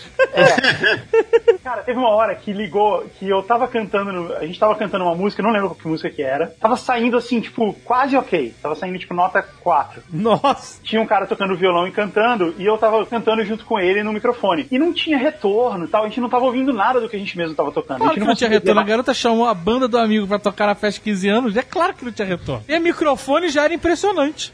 Então, e eu não percebi que o microfone que eu tava cantando tava desligado. Olha aí, passando ferro com ferro desligado. A gente não sabia o que que tava ligado ou não, não dava pra saber. Quer dizer, até então. E de repente ele ligou. Tinha um Nossa cara mexendo na mesa do som, pá, ele ligou. E eu tava completamente fora do tom. Ah, E aí uma galera começou a vaiar, assim, tipo, aí a mãe da menina veio pedir pra gente parar, sabe? Foi muito triste, cara. Não só fora do tom, como você devia estar gritando pra caralho, né? Não, tava, tava totalmente errado, cara. Ninguém tava ouvindo nada. E a gente tava fora do. eh, o instrumento tava, tava desafinado e coisa assim. nossa, mãe do céu. que vergonha. Pois é, cara, foi muita vergonha. E aí eu, eu achei que essa história tava enterrada pra sempre. E esses dias o Felipe me mandou uma foto desse evento. Nossa. Sério? em breve vão te cadê- mandar a conta. A mãe da garota vai te mandar a conta desse evento. Pô, se ela mandar, eu vou pagar, cara, porque. porque, ela merece. Ela merece ser indenizada, por isso que a gente fez na festa dela. E ela foi gentil até. Eu lembro que quando a gente tava indo embora, tipo, walk of shame, sabe? A gente tava indo embora derrotado da festa, carregando bateria, coisa assim. Ela chegou e falou assim: Ah, obrigado por vocês terem vindo tocar na nossa festa. E eu falei só assim, tipo, desculpa. Caraca, que, que história horrível, cara. Você não queria história de derrota, Dave? Porra, você conseguiu, cara. Aí, olha só, essa banda, que era da, da galera da escola do Felipe, eu, eu era meio um outsider dessa galera e eu saí da banda, mas eu montei uma outra banda com o Felipe e o Nando, que era o mesmo baixista. Mas peraí, qual era o Ou nome- seja, vocês tiraram o baterista da banda no final. Não, o Felipe era guitarrista na banda da escola dele e ele foi ser baterista na minha banda. Tá, mas qual era o nome da primeira banda? A primeira banda nem tinha nome ainda. Depois eles viraram o Farrapo Joe. Caramba. Você conheceu o Farrapo Farrapo Ouro, Conrado? Me Brasília? lembro. Lógico, gosto. É, tá. entendeu? Depois eles viraram Farrapo de Ouro. Eles eram uma boa banda, cara, de rock progressivo. Eles ficaram realmente bons. E a segunda banda? E aí, eu montei uma outra banda onde o Felipe era baterista e eu era o guitarrista, que eram os Lactobacilos Vivos. Excelente.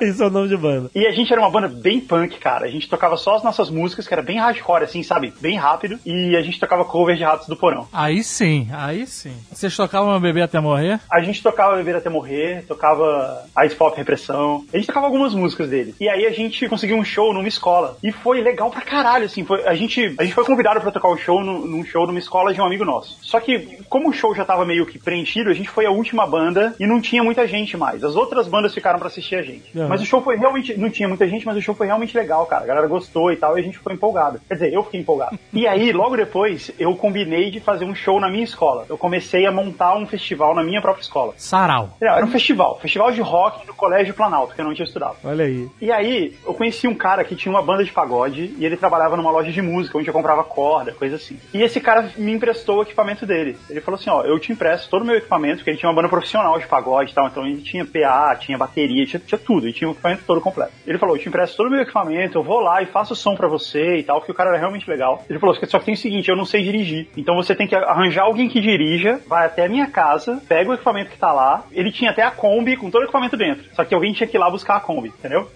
E eu tinha 16, 17 anos nessa época. Eu não dirigia ainda, nem conhecia ninguém que dirigisse, nem tinha nenhum amigo que dirigisse. E aí nisso, a minha professora da escola chegou pra mim e falou assim: Ó, tem um menino da manhã, que eu estudava tarde. Falou: tem um menino da manhã que tá fazendo a mesma coisa que você, ele tá fazendo um festival de rock aí, fala com ele, entendeu? Junta forças aí com ele. E aí eu peguei o telefone, eu só perguntei assim: ele dirige? Ele conhece alguém que dirige? Ela falou assim: ah, deve conhecer, liguei pra ele. E aí eu peguei o telefone e liguei pro cara, que era o Cláudio, que veio a ser o baterista da minha banda depois. E aí eu liguei pra ele e falei assim: ó, você estuda lá, tal, eu estudo lá também, tô fazendo um festival, vou fazer junto. Aí ele falou: vamos, tá, então vai lá de manhã, ele estudava de manhã, eu estudava tarde. Vai lá de manhã, a gente senta e conversa e faz isso junto. E foi até meio estranho porque eu não conhecia o cara, era uma época pré-internet, e eu não conhecia o cara, porque então a gente falou assim: ó, então tá, então eu sou um cara meio alto, meio cabeludo, sabe? Se tipo, ficar descrevendo assim pra saber quem Eu é. vou de tênis vermelho. É, foi meio, foi meio constrangedor isso. Mas aí a gente chegou lá e eu combinei com ele e foi perfeito, assim, porque ele falou, puto, legal, eu tenho as bandas aqui, tem a galera que dirige aqui e tal, e a gente não tinha equipamento. Você trouxe o equipamento, beleza, a gente fechou, fechou um festival. E aí no dia, tipo, um dia antes do festival, o Felipe me ligou e falou que ele não ia poder ir, que ele não ia poder tocar. E eu fiquei muito puto com ele. Aí eu falei, então o Lactobacilos vírus acabou aqui. Caralho. E a banda acabou. Só que eu tinha todo um festival que eu fiz todo o trabalho de colocar e eu não ia poder tocar mais nele. Puta que pariu. Aí o Ué. que eu fiz? Eu liguei pro Cláudio, que era baterista. E eu falei, Cláudio, você é baterista, não é? Falou, sou. Então, minha banda acabou de acabar, o baterista saiu e tal. Você topa tocar comigo amanhã? E ele falou, top, beleza. Aí ele falou, mas como é que eu vou saber as músicas? Eu falei, não, eu vou aí e vou te ensinar as músicas. Ele, tá bom. Aí eu fui na casa dele e ele falou assim, tá, me dá o CD aqui pra eu colocar as músicas. Eu falei, não, não tem gravado, são as nossas músicas, são as minhas músicas. E ele ficou todo assim, tipo, caramba, que maneiro, a gente vai tocar suas músicas próprias e não covers. Que legal. E ele falou assim, eu tinha uma banda de música própria, mas acabou e coisa assim. E aí eu fiquei mostrando as músicas e ele achou as minhas músicas realmente boas. E ele falou assim, vamos fazer o seguinte, eu vou chamar o guitarrista da minha ex-banda que tocava músicas próprias e a gente vai chegar lá sem ensaio e vamos tocar que vai ser do caralho. Caralho. Eram realmente fáceis, né, cara? Música punk, assim, não tem muito. E aí, beleza. E aí a gente pegou e montou a nossa nova banda, eu, o Cláudio e esse cara, e a gente se conheceu duas horas antes do nosso primeiro show. E sem ensaio nenhum. A gente chegou lá, eu peguei o violão, mostrei pra ele como é que eram as músicas. E aí a gente, beleza, é isso aí, vamos subir, vamos tocar. A gente sabe que vai ficar uma merda, mas vai ser engraçado pra caralho. E aí, quando chegou a nossa hora de tocar, a diretora da escola, ela despirocou, ela ficou loucona, foi lá e desligou a chave geral da energia da escola. E foi lá, sério.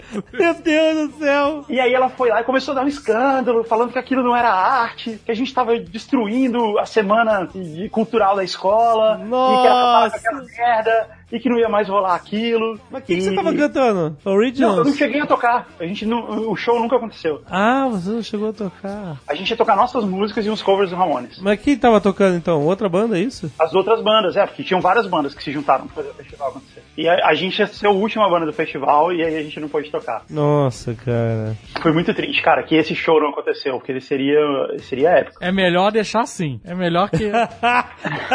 Sempre essa lembrança de que ele poderia ter sido. É, a gente sabia que ia ser ruim, mas a gente tava tão empolgado com a ideia de que a gente ia subir no palco depois que a gente acabou de se conhecer e que isso ia ser muito engraçado, que beleza, você não tava incomodando. E foi isso, cara. E esses caras são meus amigos até hoje e a gente manteve a banda durante muito tempo e tal. Os caras que você gravou um especial recentemente. Sim. E aí o nome da nossa banda, quando a gente tava pensando em criar o nome da banda, todos os nomes bons de banda já foram tomados. Ah. E aí a gente não. A gente se chamou Macacos Barbeados durante algum tempo.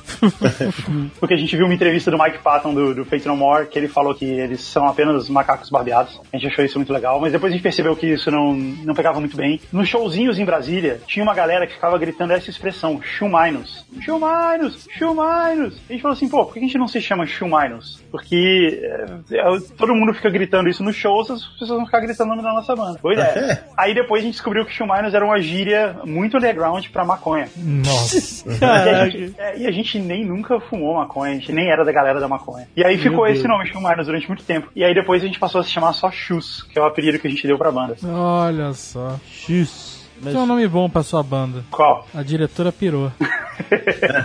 Mas esse negócio de nome de banda que tu falou, Guga, é engraçado, porque, por exemplo, o Paralamas do Sucesso, eles falam até hoje que eles fizeram uma lista e escolheram o pior nome, Paralamas do Sucesso. Se você parar pra pensar nos nomes de banda, todos são uma merda. Não, todos não. são. Não, não, Metallica não é uma merda. É, Metallica é maneiro. Tô falando Não, não, peraí. Até um certo ponto da história, os nomes eram todos bons. Aí era diferente, olha aí. É. O cara falou Alcatraz, puta nome bom de banda. Rush, Led Zeppelin, só, só nome bom. Mas você tá indo lá pra fora, eu tô falando aqui dentro. Aqui é sempre zoado, né? Kid Abelha. É sempre nome gigante no Brasil. Não, é é porque é dos anos 80, né, cara? Aí Você tá falando dos anos 80 e era tudo- Raimundos é um nome realmente bom. Não é, cara. Para pra pensar. Para pra pensar. Raimundos. Pensa, pensa de verdade. É um monte de gente que se chama Raimundo. Olha, olha É, que Raimundo- merda. Raimundos é um nome ruim, cara, se você pensar bem. Pois é, se você parar pra pensar em todos os nomes, cara, a maioria deles é uma Blitz. merda. Blitz era um nome bom, não era? Isso era um nome bom. É. Isso era um nome bom, é verdade. Os nomes dos anos 70 eram bons. Dos anos 80 pra cá, eles ficaram ruins. Os mutantes era bom. Mutantes, olha aí, tá vendo? Dos anos 70. Mas, por exemplo, Paralamas de Sucesso, realmente, se você parar pra pensar, é porque o nome é muito conhecido, todo mundo conhece. Virou senso comum na nossa cabeça. É, agora se você pegar, despir o conhecimento da banda... Não, é uma merda, É um inacreditável. nome muito Ó. Paralamas do Sucesso, Biquíni Cavadão. Caralho, meu irmão, que nome! Cavadão. Engenheiros do Hawaii. Capital Inicial. Caraca, que de merda. abelha os abóboras selvagens.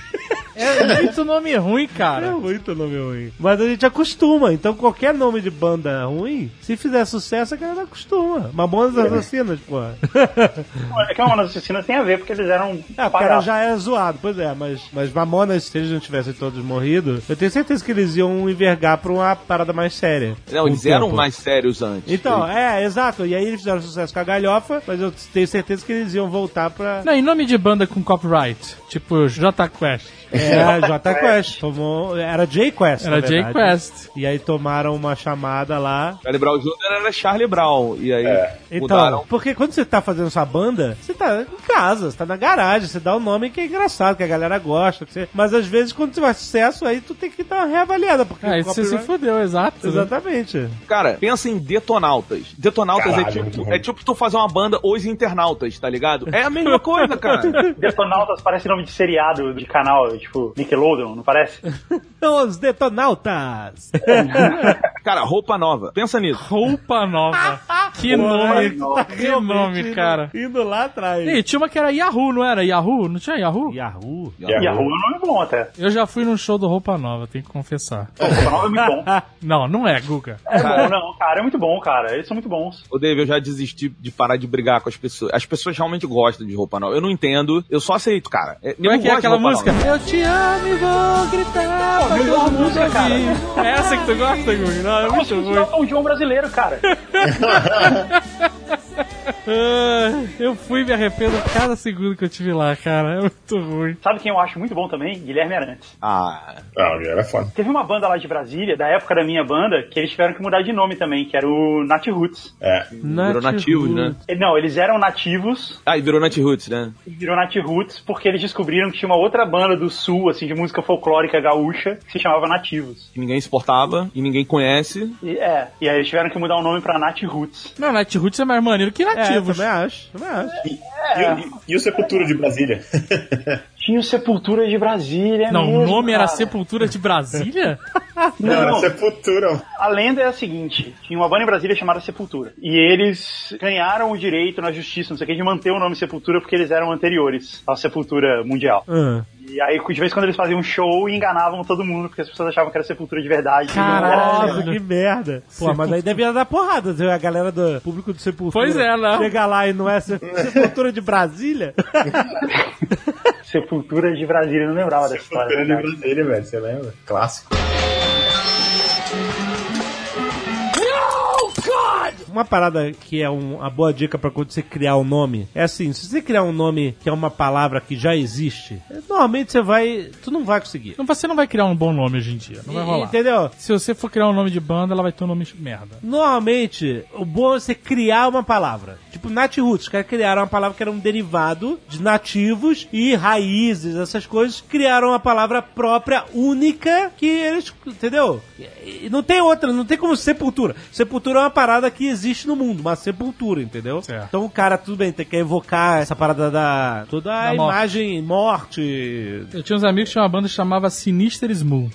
Né? Sinister Sinister? Smooth. Smooth? Smooth era aquele bicho bizarro que era amigo do Fred Flintstone quando ele era policial, lembra dessa Puta porra? merda. aham. Ah, então esse nome até que é bom. Era ruim, cara, porque era copyright. Se eles fizessem sucesso, eles iam ter que mudar de nome. É, pois é, então tem essa parada, Igual- entendeu? igual é muito difícil. Pela lógica do Jovem Nerd, uma outra banda de uns conhecidos meus tinha um nome bom, que era Necrovomit. Necrovômito. Eles inventaram uma.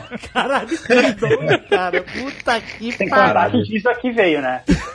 já, já sabe. Não, tipo, ratos de porão. É, diz aí. É o que, é o que veio. Não, mas Ratos do Porão tá dizendo tudo que é aquela banda. Exato, mas não é só ratos ou não é só porão. É um termo, ratos de porão. Então você consegue montar uma coisa única, entendeu? E ainda diz o que, que é a banda. Mas nome de banda, quando você começa, ele tem que ser escroto. Você tem, tipo, 15, 16 anos com seus É, amigos fazendo é. merda. E só quer pegar gente, cara. A minha primeira banda se chamava Girondinos do Rock, cara.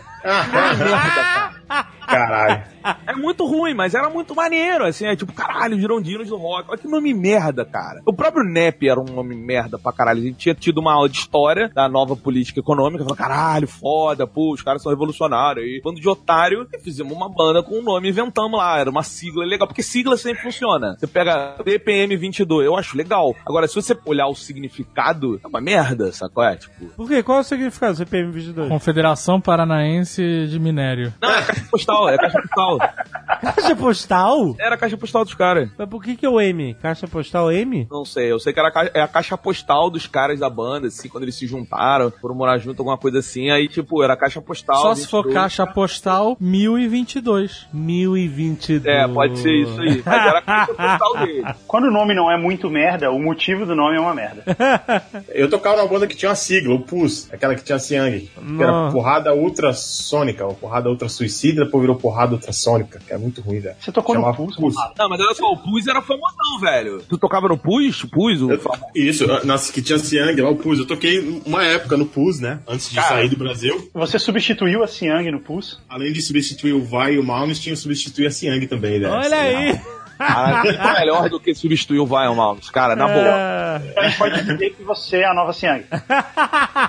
Já fui durante um tempo, né? Mas eh, uns 10 anos atrás, sim. Uma vez a gente fez um festival e aí tá uma história de correria mesmo. Não era uma banda de garagem, né? Mas era meio que uma banda de garagem. Era uma banda de garagem que já não era mais a garagem, mas que ainda tava na garagem. Isso faz algum sentido. E a gente fez um festival e aí, naquela época, a gente. Aquele cara, o cantor lá, como é que é o nome dele composto? Kiko Zambianchi. Tava produzindo a banda, tava ajudando e tal. E aí a banda toda tava ficando na casa dele. Só que eu, tipo, no primeiro dia tinha ficado na casa da minha tia, que eu tinha familiar em São Paulo. Naquela época eu já morava em Brasília, mas tinha familiar em São Paulo. Só que eu tinha ficado combinado de, no dia do show voltar pra casa do cara. Só que quando eu cheguei na casa do cara, ele não deixou eu entrar na casa dele, velho. Caraca, você foi vetado pelo Kiko Zambianchi. Isso. Eu dormi na rua por causa dele naquele dia. Eu, eu e o nosso hold na época, o manga. E eu não, eu não sei porque até hoje dessa história, assim. Não sei se foi porque foi mal combinado ou qual foi a, a motivação. Mas aí, foi jogar embaixo do ônibus mesmo. Tá. Caramba, que loucura, cara. O cara não quis deixar você entrar na casa. Não, velho, Ah, não. Você tocou o interfone e o cara falou, não vou deixar você subir. Não, então, foi a, a história foi a seguinte, viemos todos juntos e tal, porque a gente tocou, né? Porque naquela eu tinha ido pra casa dos familiares, só que a gente fez um show, um festival e tal, e do festival ia todo mundo na van, falei, porra, pra mim ter que ir pra dois lugares, né, na van eu durmo lá na casa do cara esse dia, depois me viram. Aí ele falou, aí quando eu cheguei lá, ele falou, não, esse cara aqui não, não sei o que, não sei se foi viagem, não sei de qual foi a história, se foi algo que foi mal organizado pela produção, ou- mas não rolou, velho, dormi na rua aquele dia. Você já Porra. pensou na possibilidade do cara tá pegando esse Yang e tu ter, tipo, mega atrapalhado, assim? não?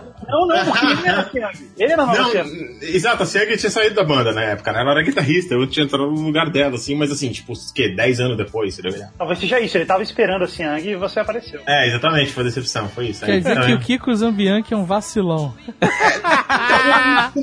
Eu não tô dizendo isso, mas essa história aconteceu. Que ele vacilou com você, isso não há dúvida. Isso não é dúvida. É, eu, não, eu não sei se foi um erro da produção, até hoje eu não sei direito qual foi a história, assim, dormi na rua. Caraca, mano. Foi uma das vezes que eu dormi na rua por causa de música, assim, de rock and roll. Teve outra. né? Essa foi uma das. Foi a primeira.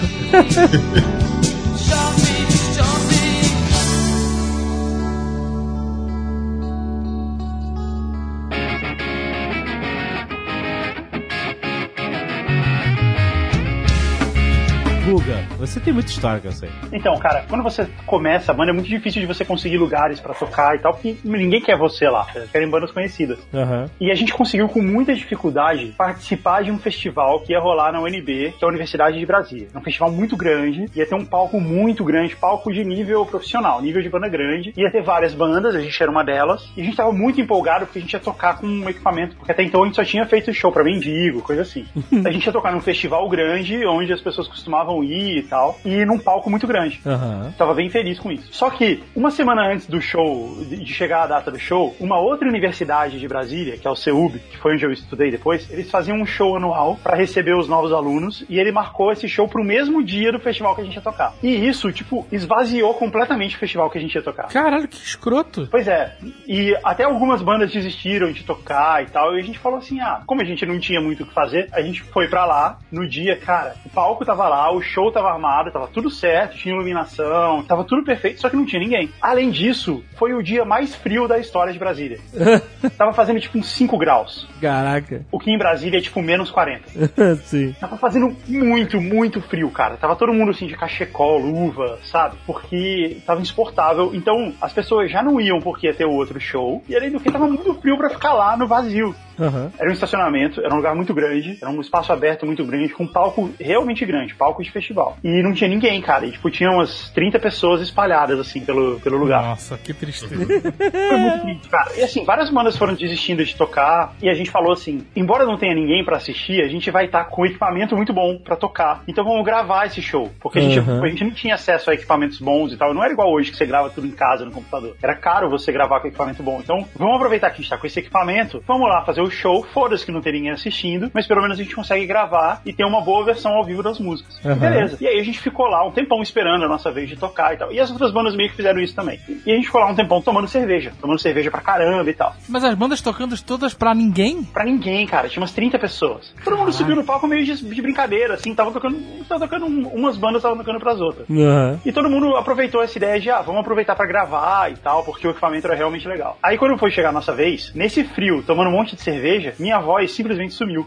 Nossa. E aí eu comecei a perceber, e aí eu falei pro pessoal, ó, minha voz tá, não tá legal, eu vou parar de falar aqui. A E aí, tá, voz beleza. dourada do Guga Mafra se perdeu no frio. É, eu, Ah. já nunca tive, eu já nunca tive muita resistência de voz e tal. Nesse dia, tipo, tava tudo contra. E aí a gente subiu no palco. Quando a gente começou a primeira música, no meio da música, minha voz sumiu completamente. Eu não conseguia cantar mais nada. Nossa senhora. Aí a gente ainda tentou tocar instrumental. O Vinícius foi lá, o Vinícius é o nosso guitarrista. Foi lá e tentou cantar também. E não, não ficou muito bom. A gente Vocês tinham que ter feito um Jean-Michel Jarre, cara. Ah, é. E aí foi isso, foi mais uma derrota. Mas a gente fez muito show bom também. Depois disso, a gente começou a ser convidado para os shows mais legais. Depois disso, como? Isso, cronologicamente depois disso, não por causa disso. Quem viu isso acontecer, não teve problema nenhum. Era aquilo que você terminava a música, você ouvia um cara lá no fundo. "Uh!" Não, todo mundo. As pessoas estavam se falando. Ô, a gente vai tocar essa música aqui agora, beleza? Beleza. Sabe? Aham. Quando a gente tava numa boa fase da banda já, que a gente já tava fazendo músicas que a galera conhecia e tal, o Cláudio, que era o batera da banda, ele fez uma música que contava a história da relação dele com uma menina que ele gostava, que se chamava Luciana. Era uma menina que ele gostava. E ele fez a música. Só que eu tinha uma ex-namorada chamada Luciana. E era eu que cantava, né? Embora a música fosse dele, quem cantava era eu. não acredito. E eu falei pra ele, cara, eu quero mudar aí o nome da menina na música, porque senão porque eu não quero ficar falando isso. Enfim, essa ex-namorada que eu tinha não merecia essa música. E E se você- e se você ficasse cantando Luciana? Não, Mas ah, era É. música de dor de corno, era música de. Não, não, era música- era uma música Volta dele. pra mim. Não, não, até que nem era, cara. Era assim, era uma menina que ele gostava. E ele nunca. Ele, ele já tinha ficado com ela algumas vezes, mas ele nunca conseguia fazer o negócio ir pra frente. Friendzone, uma música de Friendzone. Não, não, nem era de friendzone, assim, era de. Era mais de. A música é legal, a música é bonita. E ele fala o nome dela na música. Fala o nome inteiro, Luciana de Alcântara Mendonça. Não, ele fala só Luciana. E eu falei, cara, como sou eu que canto, eu quero mudar, porque não faz diferença. A música é igual do mesmo jeito. A gente põe Juliana, Mariana, Fabiana, é até fácil de trocar, né? E aí ele ficou todo, não, tem que manter esse, porque é a minha arte, é a verdade da minha música, sabe? Ele ficou todo assim. E tem que ser esse nome, não sei o quê. Quando você faz as músicas, a gente toca do jeito que você quer e tal. Você tem que manter a minha música como ela é. Eu falei, tá bom, vai. Vai ficar o jeito da, da sua música. Só que aí, quando a gente gravou a música e, e começou a tocar a música, ele levou a namorada dele pra assistir. A namorada dele na época. Ah, E aí, imediatamente, a namorada dele vira pra gente, né, pra banda, e fala, quem é Luciano? Aí o Cláudio olha e fala assim, ah não, foi o Guga que escreveu essa música. ah que filha da E aí, durante um tempão, eu mantive a história por causa dele, porque a namorada dele da época conhecia a Luciana, Aham. e, e tinha. Hoje em dia não faz mais diferença, mas na época a, namorada dele não podia rolar, ela não podia saber. Ou, ou talvez pudesse, o Cláudio era muito paranoico com isso, mas. E aí ele fez isso e fez assim, tipo, sem me dar chance pra não topar, sabe? Não, é a música é dele. É, tá bom, a música é minha. Que Mas tu encontrou a tua Luciana depois? Não, nunca mais. Nunca mais vi. Não, também nem tudo acho que ela... É, eu acho que nunca vai ouvir isso. Mas a gente gravou as músicas agora, né? E pôs no ar. Tá tudo lá. Sei lá. É verdade, o Guga fez o projeto Revival. E você cantou, Luciana? Pois você, Luciana, é quem eu quero ficar. Cantei, porque o Cláudio continua achando que não, não pode mudar o nome da, o nome da menina. Nossa. Mas eu coloquei... Mas eu criei um, um canal no YouTube, né? E uma página lá no Facebook. E eu coloquei o autor das músicas. Porque a maioria das músicas são de autoria do Vinícius e ele merece. Ninguém lê, ninguém lê, ninguém lê. E aí eu coloquei lá que a música, a letra é dele. Não é minha, não. É, mas é que o, seu- o coração é seu. O sentimento vem da voz do- de quem canta. Exatamente.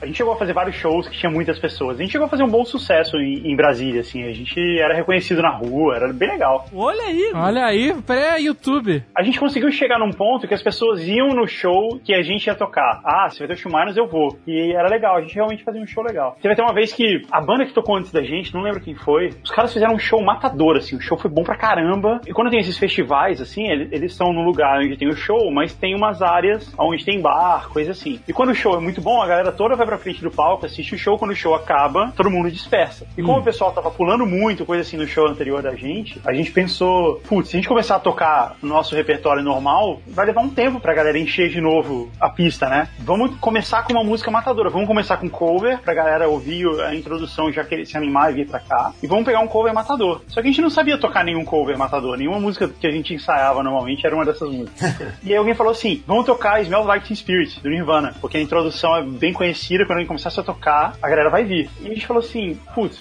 a gente até sabia tocar a música, mas eu não sabia a letra. Porque a gente não ensaiava normalmente. E aí eu falei: ó, eu não sei a letra. Aí o Cláudio, que era o baterista, falou assim: canta só o primeiro verso e deixa a galera cantar o resto. Eu falei: beleza. E aí a gente fez isso. A gente começou a música, logo que entrou o- os acordes de guitarra, né? Começou a guitarra. A galera já veio correndo de volta pra frente do palco. Começou a música, eu cantei só o primeiro verso, pus o microfone pra galera e todo mundo cantou o final em uníssono, assim, e foi do caralho. E ficou voltado e o show foi até o final. que beleza. E a gente fez muitos shows desses durante a nossa carreira, mas aí teve uma vez que um dos caras veio um cara do interior de São Paulo pra Brasília, viu a gente tocando e contratou a gente pra fazer uns shows na cidade dele, Rio Claro. Hum. E a gente e uma banda de uns amigos nossos, que era o Boi de Gerião. Excelente banda, aliás, Boi de Gerião. E a gente foi fazer esse show em Rio Claro. E era. Rio Claro é uma cidade do interior, assim, bem pequena. E aparentemente era uma festa num clube, um clube meio chique, assim, sabe? E parecia que era o, o evento da cidade. E a gente mais uma vez foi atacado pelo frio. A festa tinha vários ambientes e tinha uma pista com DJ e as bandas iam tocar numa área da piscina, assim. Só que tava muito frio. Então ninguém queria sair da área fechada, entendeu? Pra ficar na, na área aberta onde as bandas estavam tocando. E aí, quando a gente começou a tocar, ficou, tipo, 15, 20 pessoas na frente do palco, igual da outra vez. A gente tava lá tocando e aí um cara ficava gritando o tempo todo assim: Planet Ramp, toca Planet Ramp. Caraca. É, a gente tocou tipo uma música, duas músicas, e a gente tava numa boa, ah, vamos tocar aqui, azar, tá? O cara contratou a gente, beleza. Você sabia tocar Planet Ramp? Não, não sabia. Quando Ah. o cara falou isso na segunda música, eu olhei pra ele e falei assim: Você sabe tocar? Aí ele olhou assim e falou: Você sabe tocar Planet Ramp? Aí ele falou: Sei. Aí eu falei: Sobe aí então, vem tocar. Aí o cara subiu no palco. Ah. Aí eu olhei pro resto da galera que tava ali, pras outras 30 pessoas que estavam ali. Falei: Ó, quem quiser tocar, sobe aí também. Vamos tocar todo mundo junto. E aí todo mundo achou do caralho. Aí o palco encheu de gente e todo mundo, ah, vamos Caraca, tocar e deixar seus instrumentos na mão de um monte de desconhecido? Ah, foda-se. A gente largou os instrumentos na mão dos desconhecidos, desceu do palco e ficou tomando cerveja assistindo eles. Caralho, que longo. Foi bem maneiro. Só que o cara que contratou a gente ficou bem puto. Por isso que a sua carreira foi longe.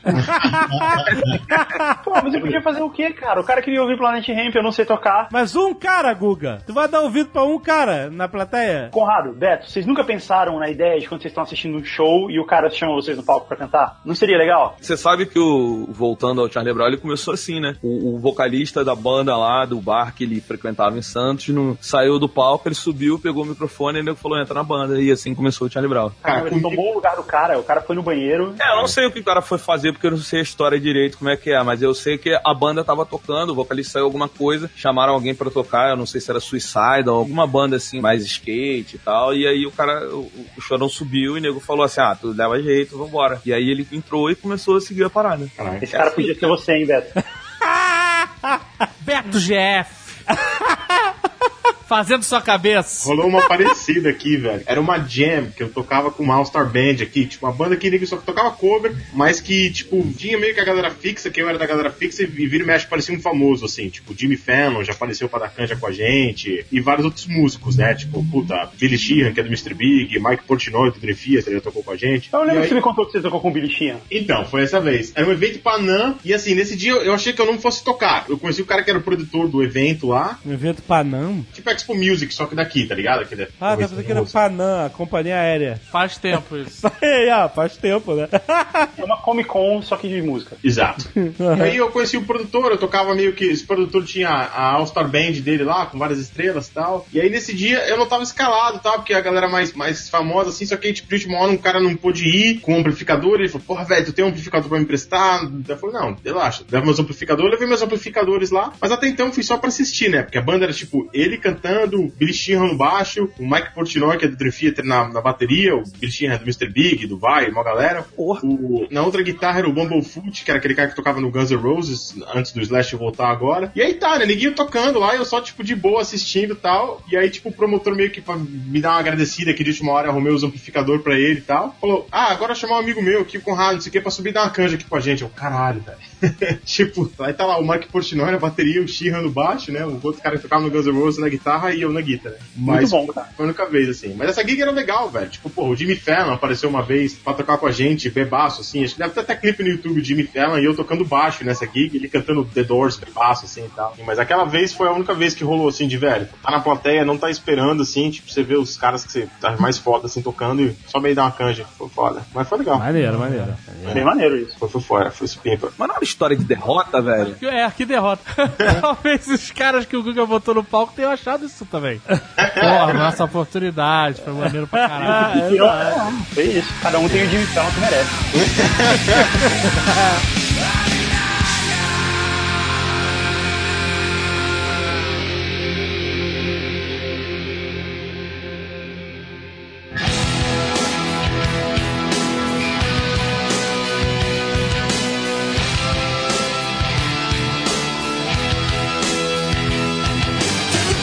uma vez, cara, que a gente tava no. Eu fui fazer um show no, no Senac. E é tipo um evento que o Senac tinha, assim. Aí, pô, uma amiga minha me convidou, fez o evento e tal. E aí você tinha uma. Tipo uma peneira, assim, tá ligado? Tipo, ele, você tinha que levar a sua música. Aí o nego fazia três testes, assim. E depois você se reunia com todo mundo que ia tocar. E, tinha um- e era um, um evento cultural, né? Então, tipo assim, tinha o, o, o carinha que cantava MPB, tinha a gente que cantava um rock, tinha a galera do rap, tinha aquelas porra toda. Evento cultural, o Senac gosta. E aí, cara, a gente, porra, antes da parada, a gente chegou e aí eles fizeram uma dinâmica, uma roubada, que era o seguinte: você tem que tocar a sua música e aí nego vai escolher outra pessoa para opinar sobre a sua música. E assim, não fazia sentido nenhum. No final das contas, você ia subir no palco e ia tocar. Mas eles queriam ser legais e, e implementar aquela coisa cultural que o nego gosta, né? De todo mundo virar amigo, aquela porra. Aí quando eu lembro quando a gente tocou, a gente botou lá uma música que nem era, não tá disponível em site nenhum, então tá tranquilo. E o cara ouviu, o cara, o cara todo pomposo lá, levantou o nariz e falou assim: ah, não, mas é muito boa a música de vocês, mas acho que a música é muito pop, né? Uma música muito comercial.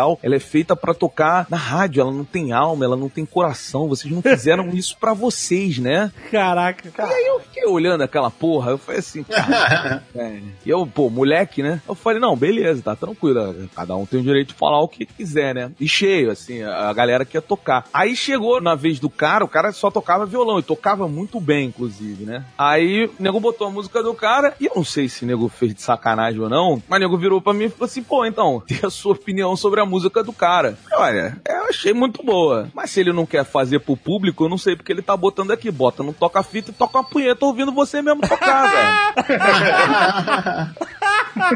E aí, cara, criou-se um clima muito merda na parada. Ai, caraca. Criou um clima muito merda. E aí no dia, a gente chegou lá no dia pra tocar. E tipo, todo mundo dividia o mesmo camarim da parada. Aham. E foi foda, porque tipo, quando a gente chegou pra tocar o, tipo assim, o cara tava lá, né? Tipo voz, o caralho, aquela galera que fica mimimi, aquelas porra, né? tu não é quer essa voz, não, porra? Ah, não, eu acendi um cigarro. Falei, ah, vou acender um cigarro. é assim que é aqui essa voz. Cara, eu era, eu era um, um, moleque querendo ser popstar. Aí eu falei, ah, beleza, vou acender um cigarro e tô esperando. Aí quando, eu me lembro que quando chegou na hora que a gente foi tocar, é por causa dessa merda, a gente ia tocar antes da mulher principal, era uma mulher famosa, eu não lembro quem era, mas acabaram botando eu a gente pra... Espíndola. Gente... Não, não. Seria foda se fosse. Não, é uma mulher aí dessas de MPB aí e tal. Só que botaram a gente, tipo assim, pra tipo terceiro, assim, eram, sei lá, 10 bandas que iam tocar, era um festival grande que ia durar o dia inteiro. E aí o cara ia tocar depois da gente. Eu caguei, assim, eu falei, ah, tá foda-se, o cara vai tocar e tal, não sei o que. Aí a gente entrou, quando a gente... e o cara era voz de violão, né? E aí quando a gente entrou, tipo, tamo lá no meio do, no meio do show e tal, e aí a guitarra falhou. No que a guitarra falhou, eu, tipo, eu olhei pro, pro meu guitarrista e falei, cara, e aí? Ele falou, cara, não, não tá rolando. Eu- aí eu virei pro baixista, o baterista, essa é a vantagem de quando você canta rap, né? Eu falei, ó, faz uma levada e eu vou improvisar aqui até o final. Até vocês, vocês consertarem. E aí eu fiz uma brincadeira lá e fiquei levando, a galera gostou e foi legal. Só que aí no final o guitarrista veio falar pra mim e falou assim, Beto, o problema é que, que a caixa que eles estavam usando, ele falou, ah, não tá ligado. Eu não entendo isso direito, mas ele falou assim, ah, não tava ligado em alguma coisa que não ligava na mesa. E ele falou, os caras não perceberam. Aí eu virei pro maluco e falei, pô, então beleza, não avisa. Porque o cara é voz violão, tá ligado? E não, e não vai rolar o show do cara. E aí acabou que realmente não rolou o show do cara, mas assim, é- esse negócio de banda é muito legal, assim, voltando ao que eu tava falando. É muito legal, porque quando você entra na roubada junto com outra galera, você se sustenta muito mais, né, Guga? Foi legal, vai, foi legal. Esse eu entendi. Nada. Eu também não entendi Eu não entendi história. nada dessa história. De, é uma história de vingança pessoal que você tá contando, é isso? Não, na verdade, na verdade, eu lembrei dessa história. Se eu queria uma história de derrota, eu contei uma história de derrota. Do- dos outros, né? Minha, porra. Minha, porra. O idiota chegar e ficar arrumando confusão assim à toa. Coisa de idiota, de adolescente merda. E você quer saber, eu, porra, foi uma merda. A gente foi uma merda lá, tirou nota merda. Foi um show horrível, assim. E tinham 15 pessoas no show.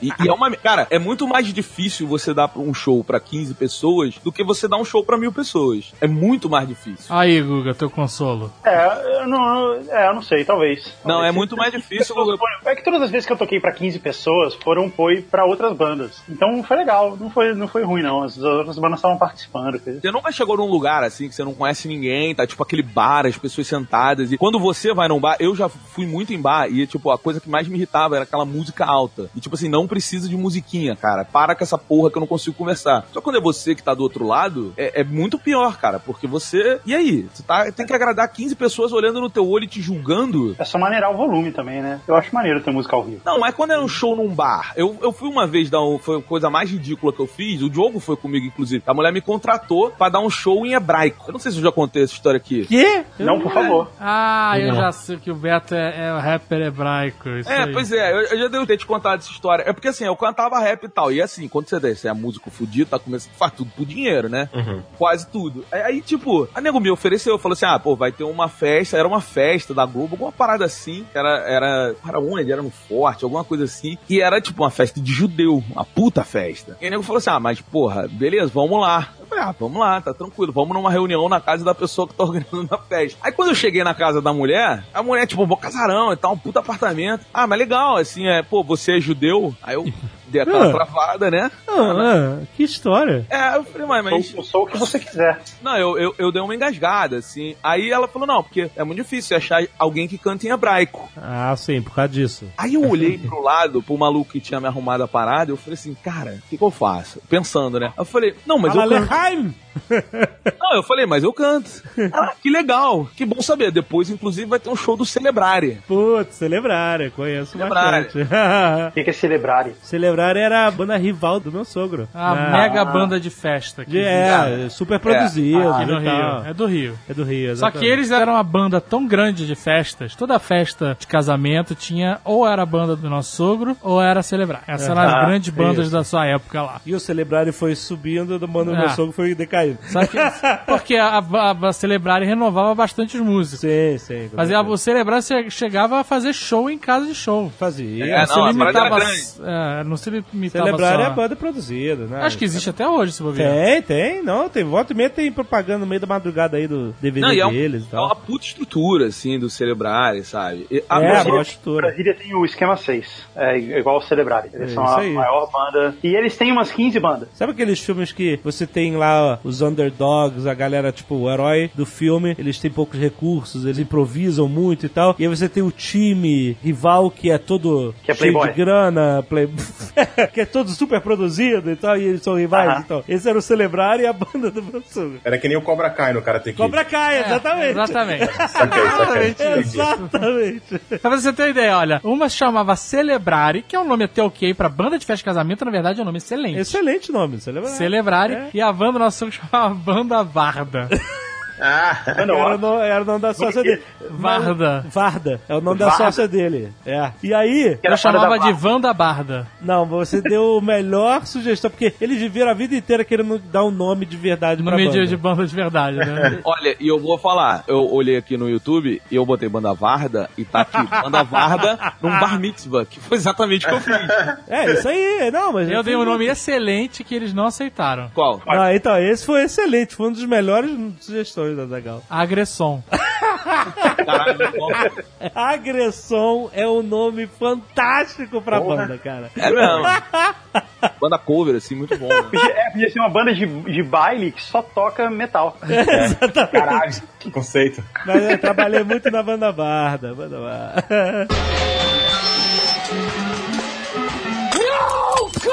Mas continua, Beto. Celebrare, você hebraico. Aí rolou essa parada, né? Tipo, o nego assim, pagando bem, cara. O virou e falou assim: ah, vou, tipo, o dinheiro é bom. Eu e o Diogo, né? O Diogo tava comigo, sei lá por quê, porque a gente fazia tudo junto. Aí eu falei assim, cara, uma roubada, velho. Eu tenho que aprender. Eu tinha, tipo assim, um mês pra aprender a cantar em hebraico. Você chegou na cara dela e falou: canta em hebraico? Canto. Tu mandou essa? Mandei, Você mandei. nunca ter cantado nada. Caraca, que beleza. E Não, e ela ainda falou assim: ah, mas pô, você canta em tipo rap? Eu falei, é, rap em hebraico. Nossa! Cara, eu não tinha a mínima ideia. Aí eu É igual o juntei. Matisse Arro. É, é. Igual o Matisse Arro. Não conheço. O Matisse Arro é um rapper israelense, ele é muito bom. Cara, eu não tinha nenhum conhecimento. Eu sei que eu juntei com um maluco, que foi até uns malucos que produziu minhas músicas, aí o Leque. Leque de moleque. Leque de Leleque. É, cara, o apelido dele é Leque, tipo assim, há 20 anos. É, é Antes de Before It Was Cool. Antes do Lelé, esqueci. Apelido de Lan House, cara. Apelido de Lan House.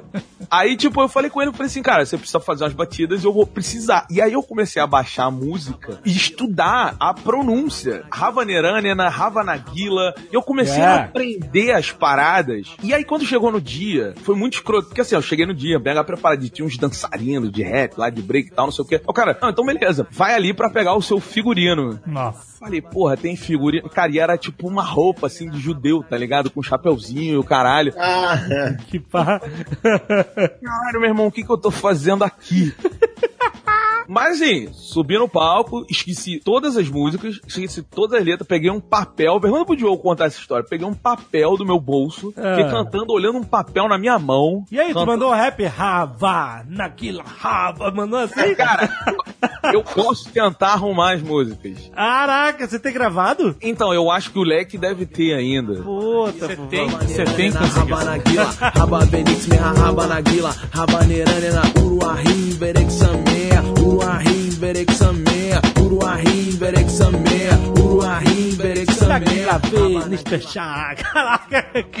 Cara, não, e era uma batida irada, mas aí eu fiz o show, esqueci todas as músicas, mas assim, dei o show, né? O que um artista começando faz por dinheiro, né? A gente se prostitui em hebraico.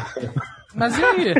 Mas deu certo? A galera dançou? Deu muito certo, assim, tipo, tanto que quando acabou, eu tinha direito a, sei lá, acho que cinco músicas, assim. Aí quando acabou, o Celebrare tava na beira, e eu tinha ficado puto com o Celebrare, porque quando a gente tava no camarim, dividiram, botaram a gente no mesmo camarim. Aí todo mundo jantando, assim, a galera que tava com a gente, os dançarinos, o Diogo, o Leque, todo mundo jantando. O E o prato tava- não veio. O que, que o Diogo tava fazendo?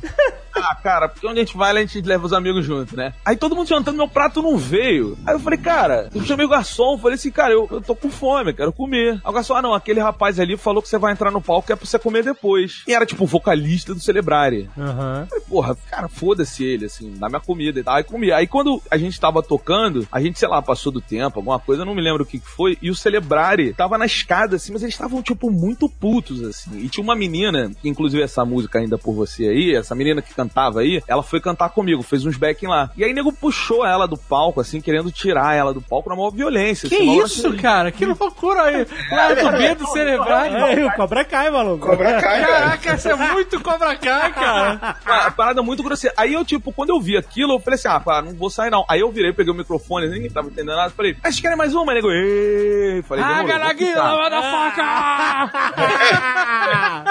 Cara, eu subi na bateria do Celebrar, os caras ficaram muito putos, velho. Os caras ficaram muito putos. Mas assim, pagaram, eu, depois eu meti o pé, e aí eu falei com ela, falei, ó, se tiver outro bar tiver qualquer bagulho chama. Pagou bem, mas nu- nunca mais chamou, cara. Não sei se deu certo, né?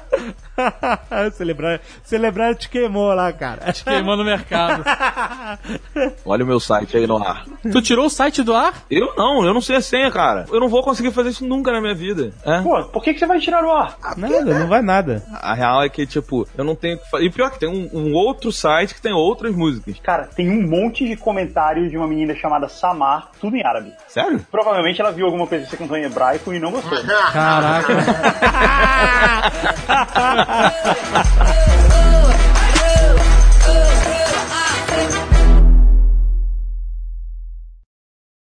Este Nerdcast foi editado por Radiofobia, podcast e multimídia.